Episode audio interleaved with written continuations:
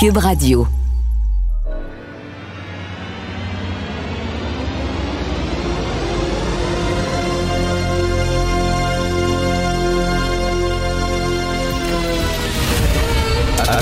Attention, cette émission est laissée à la discrétion de l'auditeur.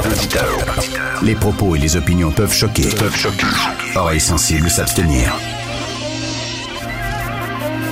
Richard Martineau. Martineau. Un animateur pas comme les autres. Richard Martineau. Cube Radio. Bonjour, bon vendredi. Euh, Tom Mulcair dirait vendredi. Euh, merci d'écouter Cube Radio. Euh, vous savez qu'une société, ça change pas comme ça du jour au lendemain. Hein? Ça vire pas sur un dissous. Des, des, des changements sociaux. Euh, tu sais, la société telle qu'on la, la connaît aujourd'hui, elle n'est pas comme celle des années cinquante. Ça a pris du temps avant qu'elle se transforme. Moi, je suis convaincu qu'on assiste actuellement à un changement de société. Les signes avant-coureurs sont là. Je suis pas complotiste. Là. Vous allez peut-être dire, hey, écoute, à matin, Martineau, il est complotiste. Écoutez-moi, là, peut-être. Peut-être, mais écoutez-moi bien. Les changements sociaux, c'est petit à petit. Tu sais, c'est comme quand tu fais bouillir de l'eau. Au début, il n'y a rien qui se passe. L'eau devient chaude, mais il n'y a rien qui se passe. Ça prend du temps, ça prend du temps. Après ça, il y a une petite ballonne, deux ballons, dix ballons, trente ballons. Puis là, tout à coup, ton eau bouille. Elle bout. Et là, de liquide, elle se transforme en vapeur. Il y a quelque chose qui se passe, mais ça prend du temps. La Révolution tranquille... Ça a pris du temps. Au début, il y avait des intellectuels qui ont écrit le refus global en disant on était écœurés de l'obscurantisme, la religion qui nous étouffe. Après ça, il y a eu l'émeute au Forum, à Maurice Richard qui euh, représentait le Canadien français, qui, qui euh, gardait sa colère en dedans de lui, qui disait rien, puis tout ça, à un moment donné, ça a explosé. Puis après ça, il y a eu telle affaire, puis telle affaire, puis une petite affaire, puis là, t'as coup, whoop, plein d'affaires, puis la société a changé. Et c'était la Révolution tranquille, et le Québec a changé. Moi, je vois toutes sortes de patentes qui se passent, puis je fais peut-être des liens entre ces affaires-là, mais un autiste, un enfant autiste qui se fait battre par dix enfants pour y piquer son téléphone cellulaire, une fille qui se fait battre à l'école, puis euh, les, les autres enfants, au lieu de lui venir en aide, la filment et met ça sur... En France, là, ils sont pognés avec ce qu'on appelle de l'ensauvagement. Il n'y a pas une journée sans qu'un magazine ou un journal français en parle. Ils ont des gros problèmes de délinquance chronique. Vraiment. Et il euh, euh, y a même un livre qui est écrit « La France orange mécanique » en référence au film de Stanley Kubrick. Ils ont des gros problèmes. Et ajoute à ça les fusillades qu'il y a, euh, il y a la petite délinquance qui commence, la petite racaille qui est en train de s'installer. Moi, je trouve que c'est un... Ajoute à ça l'ignorance, les gens qui lisent de moins en moins, les jeunes qui ont de la difficulté à maîtriser leur langue, qui lisent un texte et qui ne le comprennent pas, qui se plantent dans leur, dans leur examen de mathématiques, euh, moins d'introspection, connaissent pas leur histoire, euh, et plus de complotisme, euh, les gens qui s'insultent sur Internet, qui n'arrivent plus à argumenter, euh, la polarisation. Tu vois les gens qui pensent pas comme toi, non comme des adversaires avec qui débattre, mais comme des ennemis qu'il faut combattre. Tout ça, là, pour moi, c'est comme de l'eau qui est en train de bouillir. C'est, ah, tu sais, il y a une bulle qui arrive à surface, puis euh, trois autres bulles à surface, là. Puis moi, je fais un lien entre l'ignorance, le manque d'éducation, le retour de l'obscurantisme, les gens qui croient n'importe quoi, la colère larvée, la délinquance... les fusillades. Est-ce que je suis complotiste? Je suis en train de faire un lien de tout ça. Puis est-ce qu'on est en train d'arriver à une société qui est en train de changer et de devenir de plus en plus dure au Québec? En Québec, pendant longtemps, on a vécu un peu sous une cloche de verre. On regardait la violence aux États-Unis, puis tout ça, puis on disait, on est, on est protégés, nous autres. On est fins au Québec, on est gentils, la joie de vivre... Hein? Les Québécois sont gentils. Il y a un Français, Laurent Ruquier, tiens, je l'avais interviewé en France à Paris, il dit « Ah, vous êtes trop gentils, les Québécois, ça n'a pas de bon sens, des gens gentils comme ça. » On avait un côté là, cute. Là, on dirait qu'on a enlevé la cloche de verre. Puis que là, on est en train de se transformer au Québec. Puis des histoires de délinquance, il y en a de plus en plus, quasiment tous les jours. De fusillades, puis tout ça, dans les écoles, puis des gens qui sont en tabarnouche, puis des rages au volant, puis je sais pas, je sais pas, est-ce que j'ai peut-être dû, j'ai peut-être dû pour un verre de vin à ce soir, là. On sait jamais, là, mais je, je vois ça, puis ça m'inquiète énormément. Moi, un enfant autiste qui se fait battre d'une ruelle, là, dans une rue, là, par dix autres enfants, puis qui pique son téléphone cellulaire, je trouve ça assez inquiétant. Martineau, même avec un masque, c'est impossible de le filtrer. Vous écoutez Martineau, Cube Radio. Cette affaire qui est complètement tirée d'un film d'espionnage, pourquoi c'est vraiment intéressant? On peut pas dire l'inverse. Donc, la drogue, c'est non. Un journaliste d'enquête, pas comme les autres. Félix Séguin. Alors, Félix, toi et moi, euh, on aime beaucoup Roberto Saviano, ce journaliste italien là, que, qui est devenu célèbre avec son livre Gomorra sur la mafia. Euh, il a fait une série, un film et tout ça. Et il a écrit un livre qui s'appelle Piranha. Je ne sais pas si tu as lu ça, mais je l'ai lu, ça fait pas très longtemps. C'est sur les, la jeune génération de mafiosos. Euh, les jeunes, qui adolescents même, là, vraiment, qui commencent dans les mafias, les gangs de rue, puis tout ça. C'est passionnant et c'est basé, c'est un roman, mais qui est basé sur la réalité. Euh, je pensais à Roberto Saviano et à Piranha en, en lisant ton reportage euh, puis que tu vas nous présenter ce soir à J F. Parle-nous de ça. Oui, oui, oui. Écoute, euh, j'ai, euh, on était en Italie là euh, en décembre dernier, là, au tout début du mois de décembre. J'ai beaucoup pensé à toi lors de ce voyage-là parce que je me suis dit et que Richard aurait aimé Euh, fouler les fouler le même sol que moi dans les mains dans la même situation parce qu'entre autres euh, de Saviano euh, des livres de Saviano on a tiré la fameuse série Gomorra. Je sais pas si tu l'as la série elle longs. Est un, exceptionnelle j'ai vu deux d'oeuvre. fois c'est un chef-d'œuvre.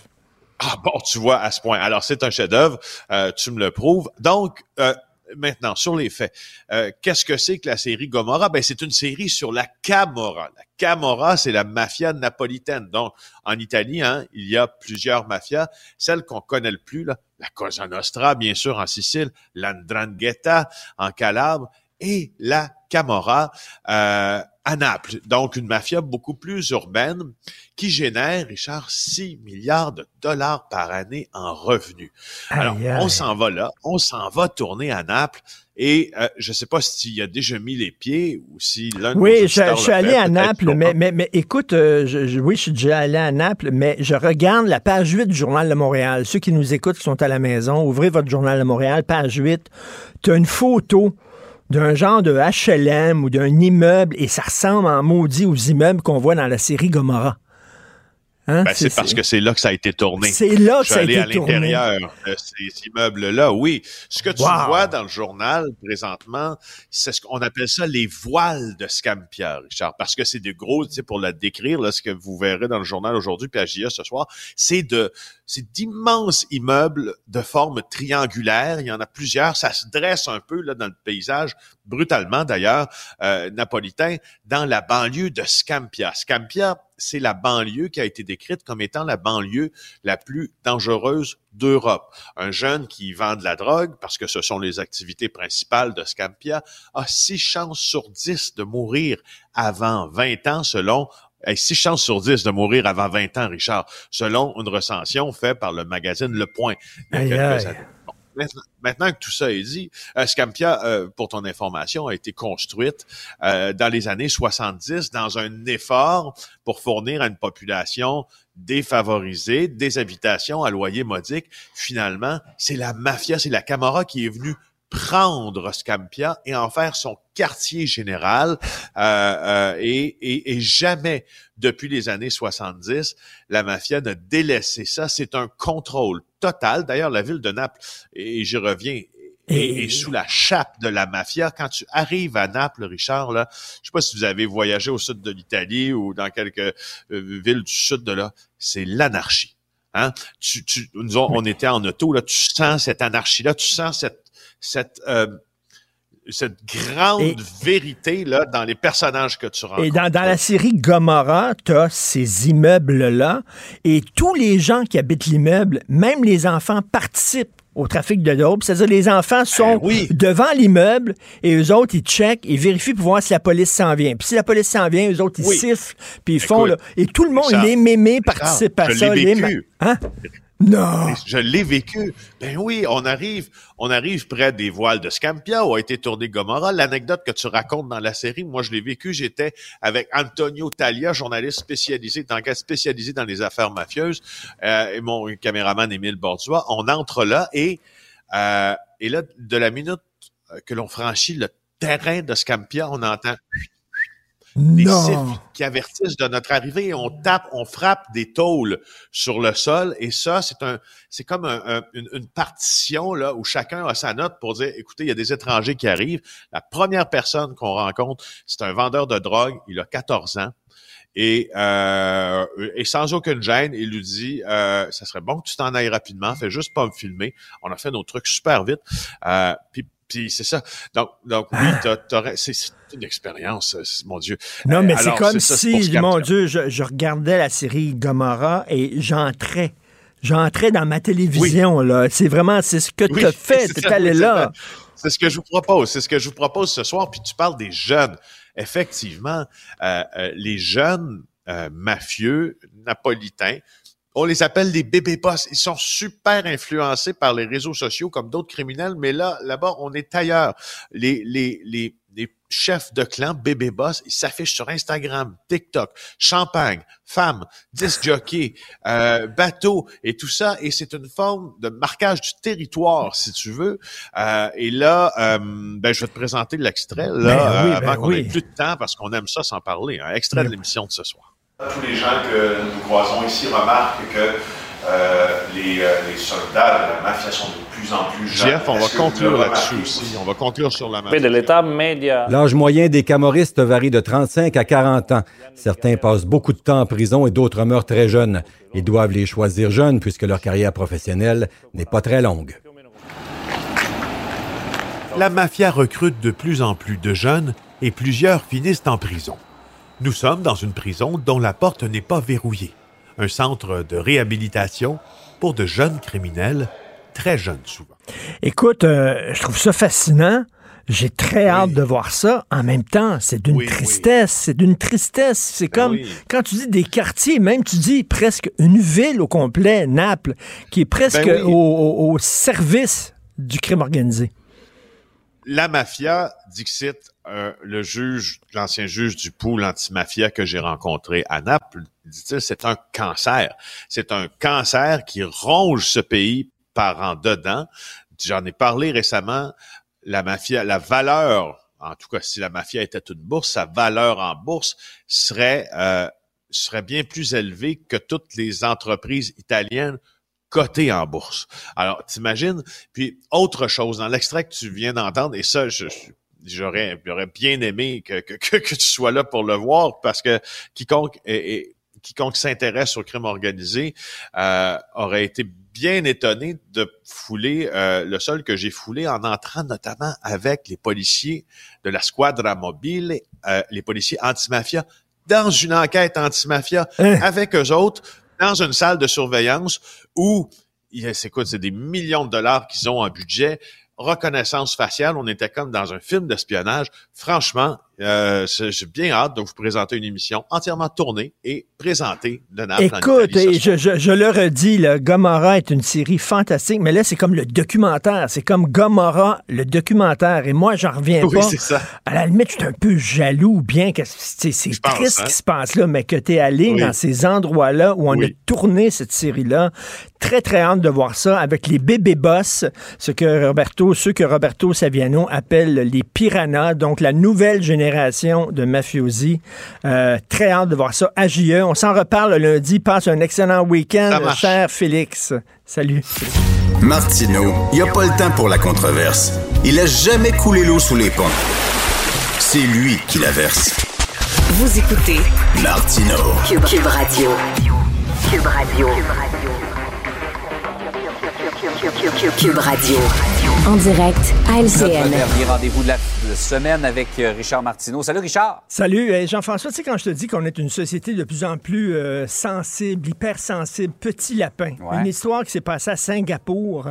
Il y a un gars qui a annoncé sa flamme à une fille qu'il voyait de temps en temps. Il lui a dit, ben, tu sais, je suis amoureux de toi. J'aimerais qu'on sorte ensemble. Et elle lui a dit, non, je te vois comme un ami. Le gars, il était pogné dans ce qu'on appelle en anglais le « friend zone ». Quand t'es pris ah, là-dedans, ouais. tu t'en sors pas, là, OK? Dans le friend zone. Oui, il l'a poursuivi pour deux millions de dollars. En disant que deux millions de dollars, il la poursuit devant la justice en disant qu'elle ben a fait du mal à son estime de lui-même et qu'il n'est plus capable de travailler Ouch. Et que maintenant, il est très triste parce qu'elle a dit, toi, t'es prisonnier du friend zone, alors on est rendu là. Voyons donc. deux millions de dollars. On n'en sortirait pas des poursuites si à chaque fois il y avait une poursuite qui était déposée. Et moi, j'en, j'en, aurais, poursuivi, j'en aurais poursuivi une gang de filles en disant, qui m'ont dit, ah, je t'aime, mais comme ami, Richard, je serais riche ah, aujourd'hui. Ça, ça fait mal. Ça, ça fait mal. C'est ça. T'aurais pu faire une fortune avec ça. Ah, le fameux friendzone. Hey, Richard, on revient sur le dossier de Madame Elghawaby. Alors que les demandes de démission fusent ou, la, ou alors les demandes de rencontre avec elle pour éclaircir ses propos, toi, tu te poses la question de base. Au départ, est-ce qu'on devrait avoir une commissaire de la lutte à l'islamophobie? Écoute, c'est la question que Yves-François Blanchet du Bloc a posée, parce que lui, non seulement il, il exige sa démission, mais il dit, on va aller plus loin que ça, parce que là, l'arbre nous cache la forêt.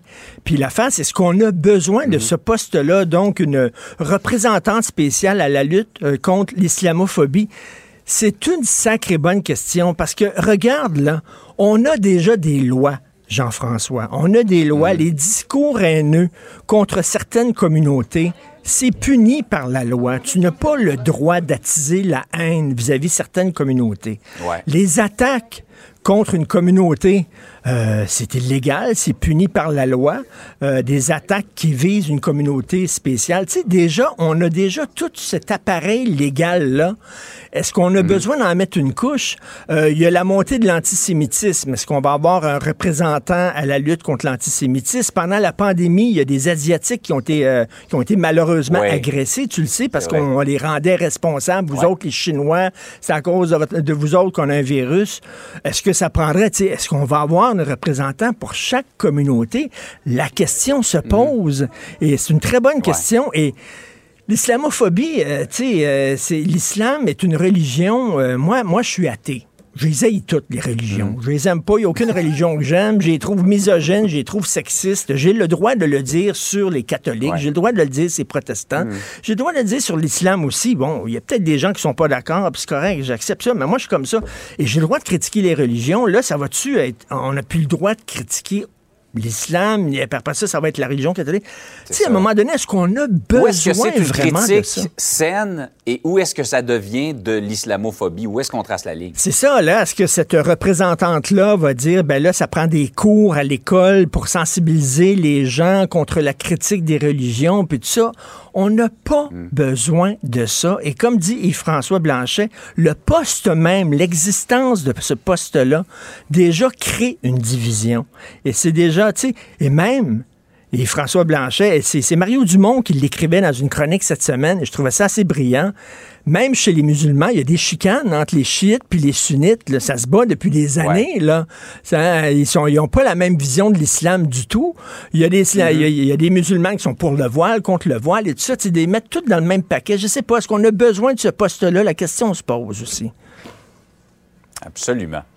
Euh, c'est euh, le début, euh, ben, ça a commencé il y a deux jours, euh, du défi vingt-huit jours sans alcool. Je ne sais pas si toi tu le fais, mais en tout cas, euh, si on le fait pas, ça peut être une occasion de réfléchir sur notre relation, notre ben, consommation écoute, d'alcool. Je vais t'avouer quelque chose. Tiens, pendant la pandémie, comme plusieurs personnes, j'ai un peu trop consommé d'alcool. Okay? Mmh. Là, je vais mmh. le dire, c'était ma façon de passer à travers le stress. Cinq heures, c'était le gin tonic. Après ça, tu prépares la cuisine, un petit verre de vin en préparant la cuisine, tu manges deux petits verres de vin en mangeant. Après ça, tu regardes un film puis une série, boum, oui, petit verre de blanc. Puis là, je me suis dit à un moment donné, écoute, esprit, ma, ma consommation d'alcool, là, euh, ça s'en va pas dans le bon sens. C'est une pente descendante. Mmh. J'ai décidé de lever le pied sur la pédale. Pas d'arrêter complètement de consommer. Non, là. Écoute, depuis quelques mois, okay. euh, le week-end, je prends un ou deux verres le week-end. Depuis que j'ai perdu vingt-cinq livres, je vais m'entraîner au wow. gym. Écoute, je suis une autre personne totalement. Je dors comme un bébé, OK? Je me réveille ah, pas à trois ouais. heures du matin. Quand tu prends de l'alcool, tu te réveilles à trois heures du matin parce que ton ouais. corps a besoin de sucre. Je dors comme un bébé. Je me réveille le matin. J'ai jamais été aussi en forme.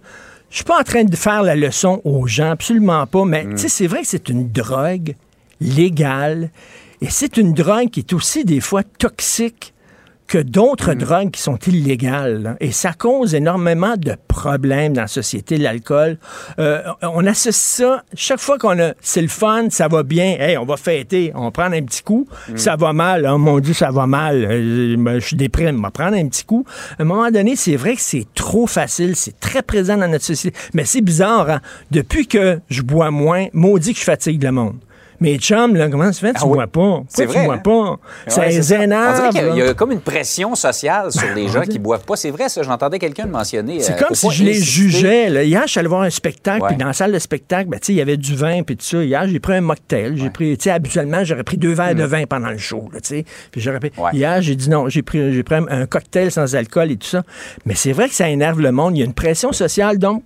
Je ne veux pas faire la, la, la, la leçon. Moi, je suis très mmh. content de choix, du choix que j'ai pris, mais tu sais, de, peut-être de réfléchir à notre relation à l'alcool pendant ce, ce mois-là. Cela dit, c'est vendredi ce soir. Euh, je participe au Monde à l'envers avec Stéphane Bureau. Après, là, ah, okay. tu vas à le vin blanc.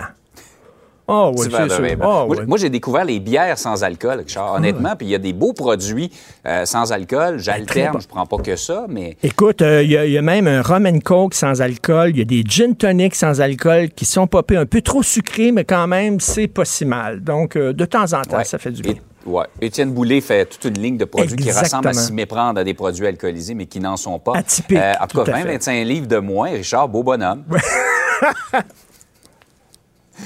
Salut! Je prends les pauses. Hey, bonne fin de semaine. Bonne fin de semaine, salut. Martineau. Pour l'instant, nos avocats nous disent que tout est beau.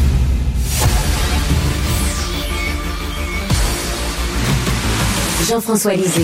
On va juste dire qu'on est d'accord. Thomas Mulcair. Je te donne cent pour cent raison. La rencontre. C'est vraiment une gaffe majeure. Tu viens de changer de position. Ce qui est bon pour Pitou est bon pour Minou. La rencontre. Lisée. Mulcair. Alors, c'est le retour de Tom qui, hier, était comme le Parti libéral du Québec, c'est-à-dire en panne.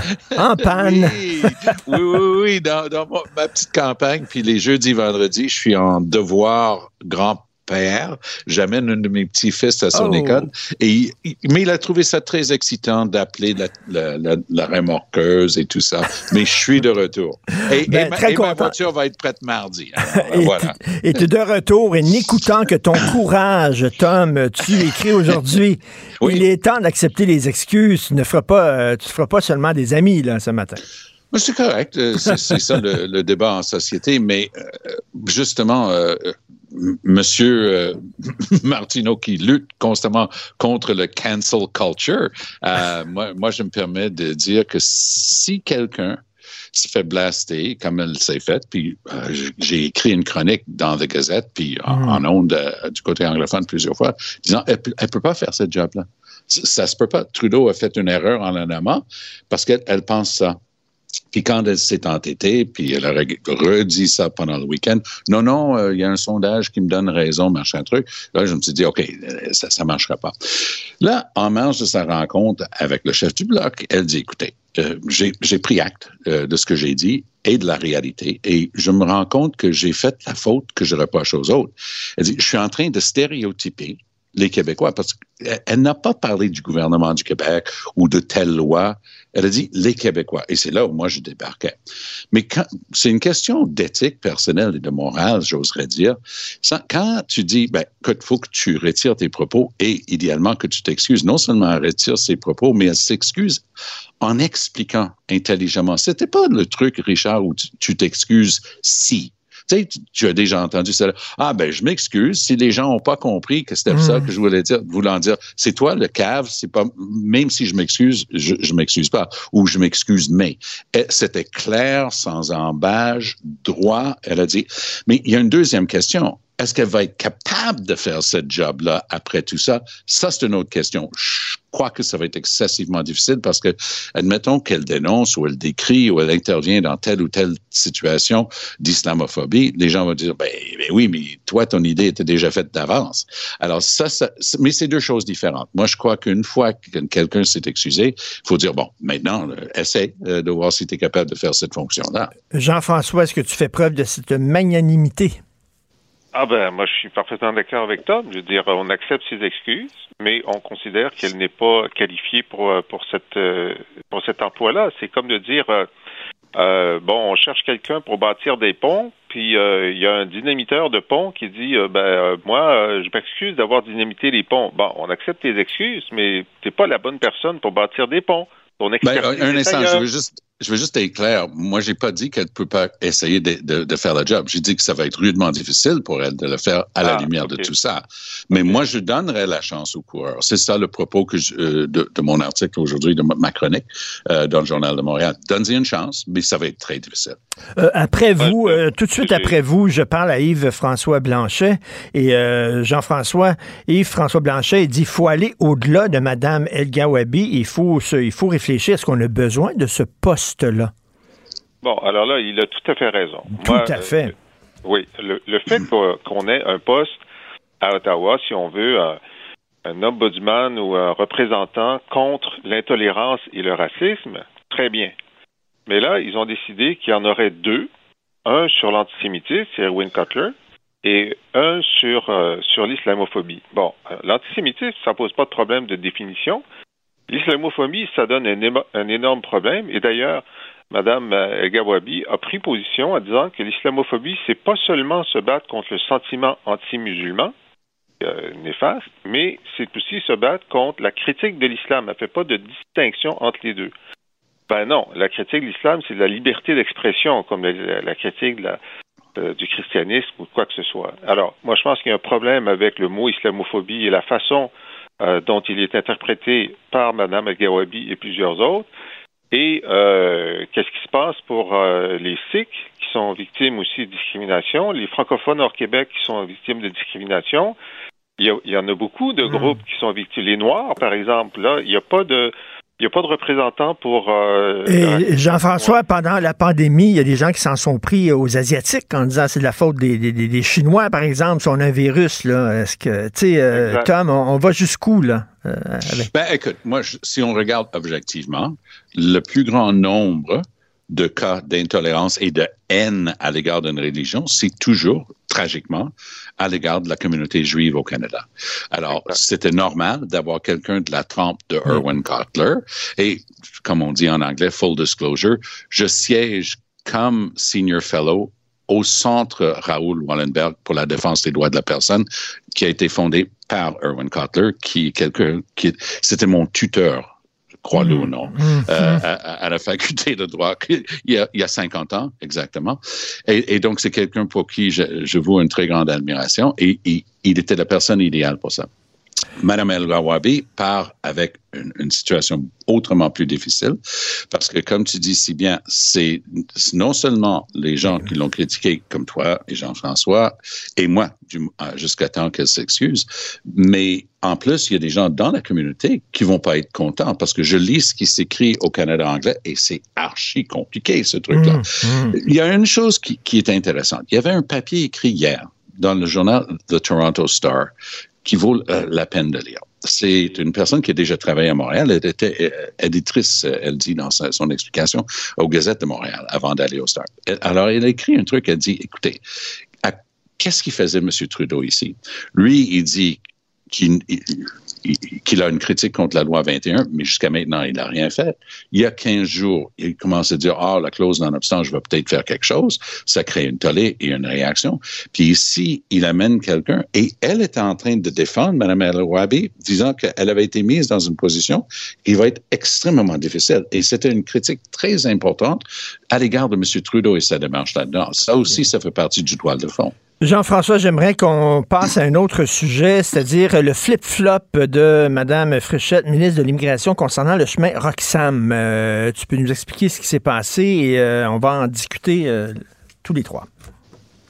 Bon, alors, effectivement, la question du chemin Roxham n'est pas une question simple euh, parce que euh, bon, il y a plusieurs choses à faire avec le chemin Roxham. On peut décider que ça ne devrait pas exister Euh, et que donc tous les demandeurs d'asile devraient passer par un poste frontière euh, normal, comme la colle, euh, auquel cas il y en a qui vont être refusés sur le champ, parce que les douaniers ont la capacité à la colle, comme à, à un poste frontière à l'aéroport, euh, de, de décider sur le champ s'il accepte ou non ta capacité d'être, euh, d'être accepté, alors que quand on passe de façon irrégulière, on entre sur le territoire canadien euh, et, et là, on attend d'avoir une décision de, de, de commissaire à la citoyenneté. On peut aller en appel, ce qu'on ne peut pas faire à la colle. Moi, j'ai un avocat qui, m- qui me dit, j'ai des clients haïtiens qui peuvent être acceptés à la colle parce qu'ils satisfont aux critères, mais ils, ils passent quand même par Roxham parce que à la colle, si le douanier dit non, c'est sans appel, alors que quand tu passes par Roxham,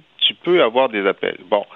Alors, est-ce qu'il faut le fermer? Ben, ça ne devrait pas exister, c'est sûr. C'est sûr que si on le ferme, il va y avoir des passages irréguliers ailleurs, mais pas en aussi grand nombre, parce que là, en ce moment, c'est tellement balisé que les gens arrivent avec des poussettes. Mmh. Si ce n'était pas balisé, il n'y a personne qui va traverser des forêts et des champs avec des poussettes, là. Donc, il y a une question de, de minimiser sans complètement euh, le fermer. Bon. Alors, il y a deux choses. Euh, soixante-huit pour cent des Québécois, quand on leur pose la question dans un sondage, disent il faut le fermer. Alors ça, c'est une réalité politique de communication qui est très claire, et c'est, pour, c'est pourquoi M. Legault avait dit dans le passé, et a répété hier, il faut le fermer. Madame euh, Christine Fréchette, euh, elle avait avancé un argument en disant, ben, si on le ferme, ça va se reconstituer euh, quelques kilomètres plus loin. Euh, ce qui n'est pas tout à fait vrai, ça ne va pas complètement se reconstituer, ça va mettre de la pression parce que les passeurs vont arriver, mais il y en aura moins.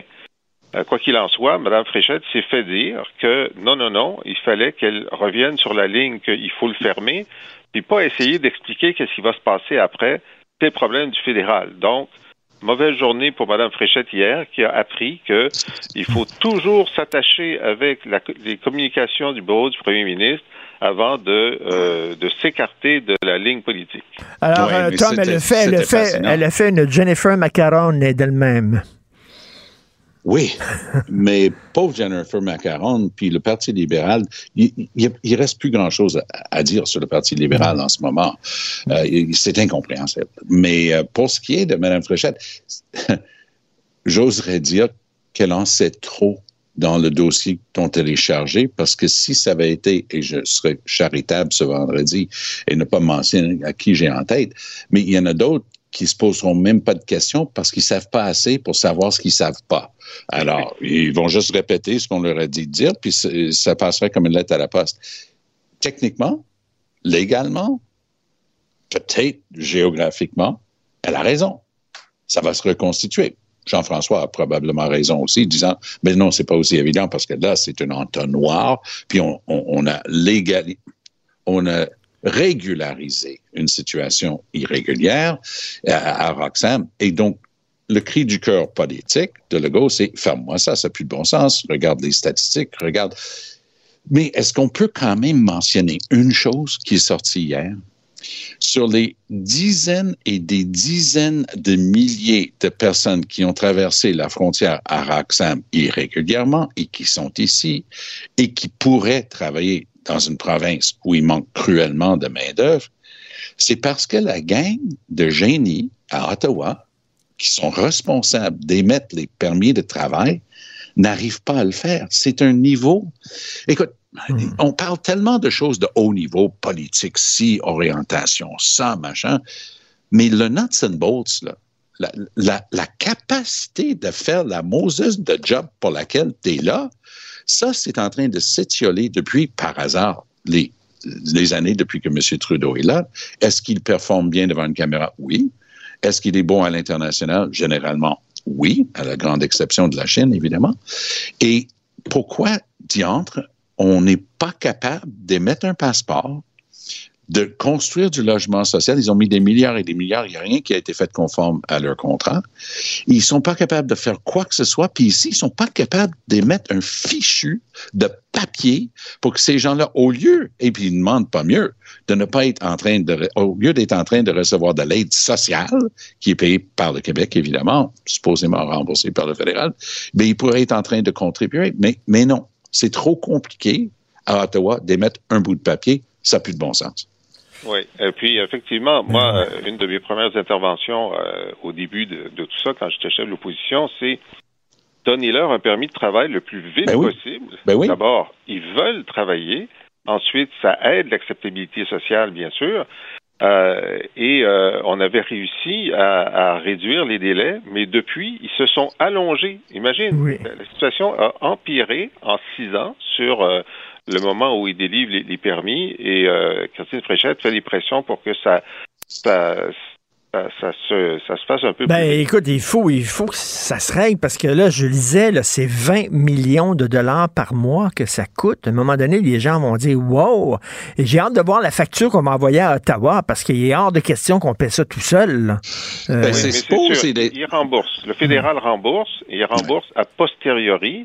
Et ça ne règle pas la question de euh, euh, t'as beau euh, leur donner un permis de travail, mais où est le logement? T'sais? Bon, mais je dois dire, bon, moi on connaît, je je je, je pense que on devrait les répartir dans l'ensemble du pays. Puis si le fédéral le fait pas, on devrait le faire nous-mêmes. Mais je tiens à dire que les réfugiés qui décident de traverser les États-Unis et, et viennent venir de plus loin pour s'établir ici, c'est les plus débrouillards. C'est les plus euh, résilients, c'est les plus vaillants, c'est des gens qui sont prêts à travailler, c'est des gens qui, en, en dans quarante-huit heures, euh, vont se trouver une job, puis vont être euh, vont être à l'heure, puis vont, vont vont faire la job. Tu sais, il y a, y a aucune discussion à avoir sur la qualité des gens qui euh, se donnent tout ce trouble-là pour avoir une vie meilleure pour euh, eux et leurs enfants. Oui, la et définition si on de Jean-François. On ferait la même chose. Oui, la définition de Jean-François est, est intéressante, parce que c'est tout à fait vrai. C'est toujours pareil pour les vagues d'immigration.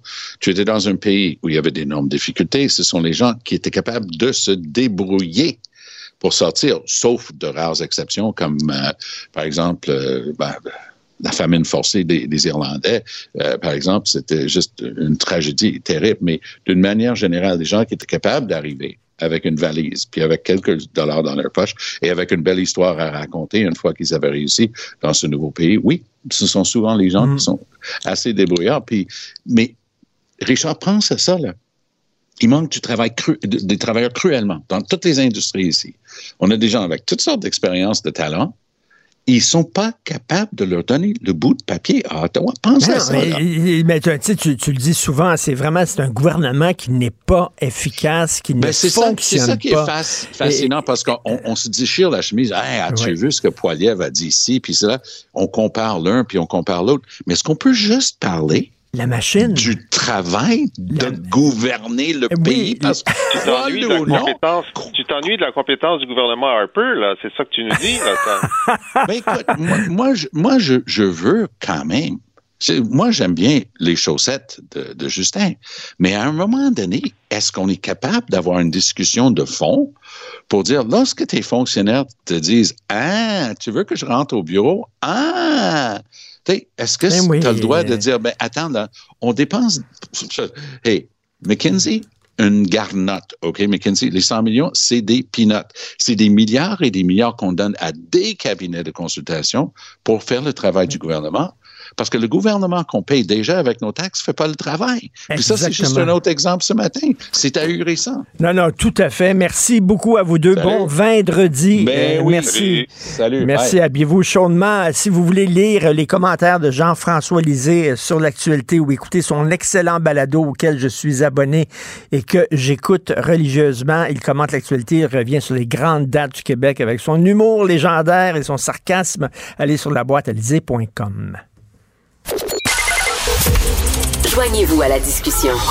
Appelez ou textez le un huit sept Cube Radio. un huit sept sept huit deux sept deux trois quatre six. Il s'est écrit beaucoup de choses, il s'est dit beaucoup de choses sur le cas de Madame Elghawaby, mais moi, je trouve la chose qui m'apparaît la plus vraie, la plus intelligente, c'est ce qu'a dit Yves-François Blanchet, le chef du Bloc québécois, en disant, au-delà de la personnalité de Madame Elghawaby, peut-on, s'il vous plaît, réfléchir à la pertinence de ce poste-là? Est-ce qu'on a vraiment besoin d'une représentante à la lutte contre l'islamophobie? Parce qu'on parle d'elle, mais elle, c'est l'arbre qui nous cache la forêt. Euh, il est avec nous, Yves-François Blanchet, chef du Bloc québécois. Bonjour. Bien, bonjour. Bonjour. Bien, écoutez, euh, je vous ai envoyé des fleurs, mais là, si vous permettez, oui, avec tout le respect que je vous dois, je, je vous envoie un petit pot. OK? Allez, allons-y. Expliquez-moi l'idée derrière, euh, euh, expliquez-moi la stratégie de on va s'asseoir avec Madame Elghawaby puis on va jaser avec elle. Euh, on a l'impression que de toute façon, le Bloc québécois ne pouvait pas euh, accepter cette nomination-là. Donc, quoi qu'elle ait pu vous dire, votre idée était déjà faite, un. Et deuxièmement, en vous assoyant avec elle et en discutant avec elle alors qu'elle était dans l'eau chaude, vous l'aidiez parce que là, vous, vous montriez, vous, vous montrez au Québec, euh, au Canada, qu'elle est prête à s'asseoir, qu'elle est prête à discuter, qu'elle est prête à écouter, même euh, le, le chef du Bloc québécois. Donc, vous l'avez aidé. J'imagine que Justin Trudeau dansait la gigue quand il a vu que vous vouliez la rencontrer. Mais c'était quoi l'idée derrière ça? Je, je soumets humblement à l'ensemble de l'appareil média et les gens nombreux dont j'ai déjà fait partie qui font de l'opinion, oui, et aux gens qui sont sur les réseaux sociaux qui parfois sont assez rapides sur la vindicte, que le travail d'un gouvernement demande un peu de recul, un sens de l'État, une certaine hauteur, mmh, et d'embarquer sur la patinoire en disant « je veux même pas savoir comment qu'elle s'appelle, je veux que vous la foutiez dehors » me semblait un peu étroit. Je le comprends mmh. bien de Québec. Québec ne peuvent pas dire à une employée de l'État fédéral « viens t'asseoir avec moi ». Moi, comme chef de parti à Ottawa, je devais au moins faire la chose correcte, de dire, ben, essaye de m'expliquer ton affaire. D'autre part, je voulais dépersonnaliser l'affaire. Ce qu'elle a dit est inacceptable. Les injures sont inacceptables. Les préjugés qu'elle a à l'encontre du Québec, c'est inacceptable. Mais je voulais quand même prendre l'occasion de dire, écoutez, ce n'est pas une attaque personnelle contre elle ou qui que ce soit d'autre. On les subit, les attaques personnelles. On n'aime pas ça. On ne le fera pas. Le résultat de ça, elle s'est gentiment disqualifiée. Elle a admis ne pas connaître l'histoire du Québec, ne pas connaître la réalité du Québec, ne pas savoir qu'au Québec, la laïcité telle qu'on l'exprime aujourd'hui remonte au début des années soixante parce que c'est les curés catholiques qu'on voulait sortir de nos écoles puis de nos chambres à coucher. Et ça, elle n'est pas au courant de ça, j'en ai parlé un peu. Cette admission-là fait que tu ne peux pas être une personne qui va rassembler, amener les gens au milieu du fameux pont qu'on veut jeter entre les deux côtés de la rivière, puisque tu es déjà solidement campé d'un côté de la rivière et que tu n'as pas les qualifications pour faire la job Mais... pour laquelle Justin Trudeau t'a désigné. Donc, tu t'es disqualifié et je pouvais non seulement expliquer que ça ne pouvait pas être elle, mais j'ai expliqué que toute cette comédie d'erreurs était intentionnelle et elle est signée Justin Trudeau. Ben là, vous parlez de comédie. Est-ce que votre rencontre avec Mme Elghawaby, est-ce que ça ne, c'était pas un peu, je dirais pas de la mascarade, mais c'est-à-dire que c'était évident que, en sortant de cette rencontre-là, j'imagine très mal le chef du Bloc québécois en disant « Ah ben, ah oui, j'ai discuté avec, elle m'a convaincu, donc euh, alors que, mon Dieu, euh, au Québec, on colle au plafond, j'imagine mal M. Blanchet dire euh, « Ben finalement, on ne demande pas si sa démission, votre idée était faite. » Qu'est-ce qu'elle aurait pu vous dire qui, qui aurait pu vous faire changer d'idée? D'une part, on ne résume pas une rencontre de ce type-là ou un exercice comme l'ensemble de l'œuvre pour tout le monde en disant « oui » ou « ben non, non », de façon très binaire, là. Tu pars ou ben non, tu pars pas. Il y a une explication à donner, il y a un contenu à développer. Et je me permettrai, en tout respect, une petite oui. comparaison. Si on sait déjà ce que quelqu'un va dire puis on y parle pas, vous auriez beaucoup de difficultés à faire des entrevues. Elle est très bonne. Bonne pointe. Touché, euh, M. Blanchet. Euh, je reviens donc à ça. Vous dites au-delà de la dame. C'est l'idée même du poste qui, euh, qui ne tient pas la route, et je suis parfaitement d'accord avec vous, parce que M. Blanchet, euh, corrigez-moi si je me trompe, mais il y a déjà des dispositions légales contre les discours haineux, il y a déjà des dispositions légales contre les attaques, les agressions qui visent une communauté en particulier. Euh, est-ce qu'on a besoin en plus d'un, d'un poste de représentant contre l'islamophobie? Je suis tout à fait d'accord avec vous là-dessus. Je remonte même un peu plus loin. La loi établit que le propos haineux est illégal, bien sûr, criminalisable même. Avec une nuance, vous dira-t-on, je ne suis pas un expert là-dedans, que quand c'est lié à l'expression d'une conviction religieuse, le propos haineux, c'est correct. Ça, ça, ça c'est évidemment tout à fait inacceptable. Il y a une multiplicité d'institutions pour lutter contre le racisme systémique, autre, euh, islamophobe. Pourquoi? Parce qu'à chaque fois que le gouvernement multiculturaliste et torontois qui est assis à Ottawa sort une quelconque patente comme ça de sa manche, il pointe le Québec du doigt en disant « Regardez, ces gens-là ne sont pas des adeptes de la religion multiculturaliste canadienne. Il faut les mettre au pas en utilisant les institutions canadiennes. Et pour ce faire, on ira, s'il le faut, en Cour suprême. » Ça démontre... hors de tout doute que le Québec doit absolument protéger et se prévaloir de façon préventive, parce que ça sert à ça, de la clause dérogatoire pour protéger les juridictions, les prérogatives de l'Assemblée nationale du Québec en matière de langue, en matière de valeur, en matière de laïcité et de quoi que ce soit d'autre. Et je nous rappelle que René Lévesque, après la mise en place de la clause dérogatoire par le père de Justin Trudeau, qui désavoue présentement son père, mettait la clause dérogatoire dans toutes les lois du Québec. Et, et pour revenir là à, à ce poste-là, moi, moi, ma crainte, c'est que bon, euh, euh, ça commence par euh, un poste de représentante à la lutte contre l'islamophobie, puis après ça, ça va être quoi? Ben, ça va être, il va, il va falloir créer une formation. Euh, après ça, qu'on va mettre dans les écoles, puis après ça, il va falloir euh, sensibiliser les gens dans le milieu de travail, puis tout ça, puis là, jusqu'où ça va finir, là, cette affaire-là? Et et, je, ne, je ne nommerai pas vos concurrents, mais ça se pourrait qu'il y ait certains de vos concurrents qui soient obligés de subir la formation en question. Ben oui. Euh, dans leur, ben oui, ben oui. Mais en fait, le, le, le, le vice, un des, un des nombreux vices de cette patente-là, c'est que on veut lutter contre la discrimination en discriminant.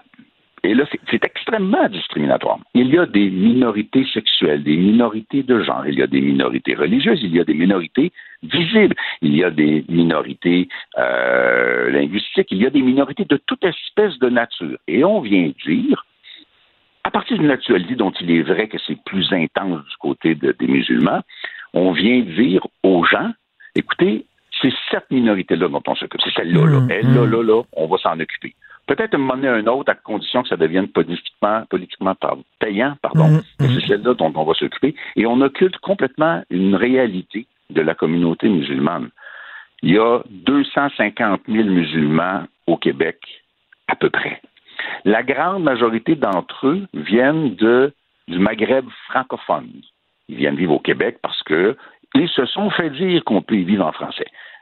Il n'est pas inutile de dire que quand ils arrivent à Montréal, ils sont un peu surpris de se faire dire qu'ils ne peuvent pas travailler s'ils ne parlent pas anglais, dans la mesure où la majorité ne parle pas anglais. Ce que c'est qu'on m'a raconté, mais dans quel monde de fou je suis arrivé. Et l'autre réalité, c'est que la grande majorité de ces musulmans-là ne portent pas de signes religieux au travail, mmh, ne demandent pas de porter des signes religieux au travail. Donc, on a créé une, une personnalité euh, emblématique de la communauté musulmane, à partir d'une image comme si ça représentait la vision de tous les musulmans du Québec et de tous les musulmans du Canada. Euh, et il y a des associations de musulmans qui, en bonne partie, reprennent cette espèce de rhétorique-là. Mais la réalité de la communauté musulmane, c'est un peu comme la réalité des catholiques. Nous autres, on a été baptisés dans la religion catholique. Alors, c'est comme si on débarquait dans n'importe quel pays au monde puis on s'imaginait que nous, on allait arriver avec un crucifix ou, grand Dieu, une soutane. Mmh. La réalité étant un petit peu différente dans votre cas et le mien. Vous avez dit quelque chose d'important, euh, c'est politiquement payant. Est-ce que c'était ça l'idée derrière euh, la, la, la création de ce poste-là? Si je ne veux pas faire de procès d'intention, mais c'est tentant, je dirais qu'on a l'obligation en politique, sinon on est franchement épais, de mesurer l'effet politique de nos gestes. Mmh. Qu'est-ce que ça va donner? Qu'est-ce que ça va faire, ce que je dis là? On me disait hier ou avant-hier, oui, mais vous avez fait un calcul politique. Faire un calcul politique en étant conforme à mes valeurs, à mes convictions et à ce que les gens attendent de moi, c'est respecter mon mandat, c'est respecter mmh. mon parti. Mais on fait toujours l'évaluation mmh. politique de ce que ça va donner. Justin Trudeau sait très bien que casser du sucre sur le dos du Québec, qui sont des xénophobes, des bigots, des racistes, des islamophobes, de tout ce que vous voulez, c'est payant. Et si je caricaturais, je dirais que c'est, grand, c'est payant dans le Grand Toronto où va se jouer la prochaine élection fédérale. Et donc, selon et, et, et en terminant, euh, je lis les journaux canadiens anglais. J'ai lu récemment dans le Ottawa Citizen un texte en disant ça n'a pas de bon sens cette nomination-là. Il y a des voix qui s'élèvent même au Canada anglais en disant vous êtes en train de jeter de l'huile sur le feu et à diviser la population alors que l'idée derrière ce poste-là, c'est de construire des ponts. Et, et ça, ça, c'est, je, ça, je, trouve ça cause, hein? je trouve ça intéressant qu'il y a quand même les Canadiens anglais aussi qui comprennent un peu la colère des Québécois.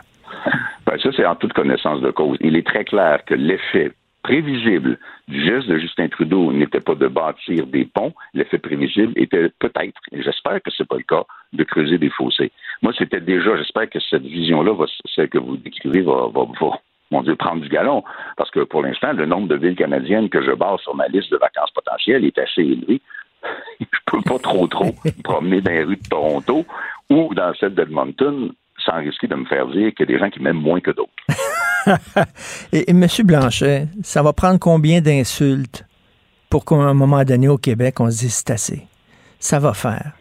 Ça prend la conjonction d'un certain nombre de choses. La reconnaissance de notre différence et la non-reconnaissance par eux de notre différence, la reconnaissance de la légitimité de notre différence, donc la fin de la culpabilité, en conjonction avec le fait qu'on réaffirme notre capacité à prendre nos propres décisions et qu'on continuera à faire avec le Canada ce qui est des intérêts communs, on le fera par traité d'égal à égal.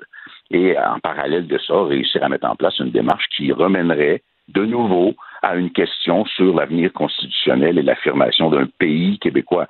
Il y a des gens qui y croient moins. Moi, je pense encore que lorsque la question sera posée, on a de bonnes chances que ça fonctionne, mais bon, on a, on a du chemin à faire avant de retourner oui. là. Mais c'est pas... J'ai souvent dit que le, le principal allié du mouvement souverainiste à l'heure actuelle, il s'appelle Justin Trudeau, parce qu'il fait la démonstration quotidienne que nous sommes euh, une communauté éminemment différente, qui, même au niveau économique, se définirait sur une base différente, qui va s'écœurer de financer le pétrole de l'Ouest qui, présentement, s'en met plein, plein, plein les poches, et qu'on ne sera non seulement pas plus mal fait que d'autres, mais donc, mieux, mieux que beaucoup d'autres. Donc, donc euh, aux prochaines élections fédérales, vous allez prier pour que Justin Trudeau gagne. Ce serait une mauvaise nouvelle que ce soit conservateur pour vous, là, pour le Bloc. Euh, je ne suis pas convaincu que les conservateurs vont être plus proches de la réalité québécoise que les autres. Et Pierre Poilievre a une caractéristique. Il est en matière d'identité, le plus libéral des anciens chefs conservateurs ou actuels chefs mmh. conservateurs.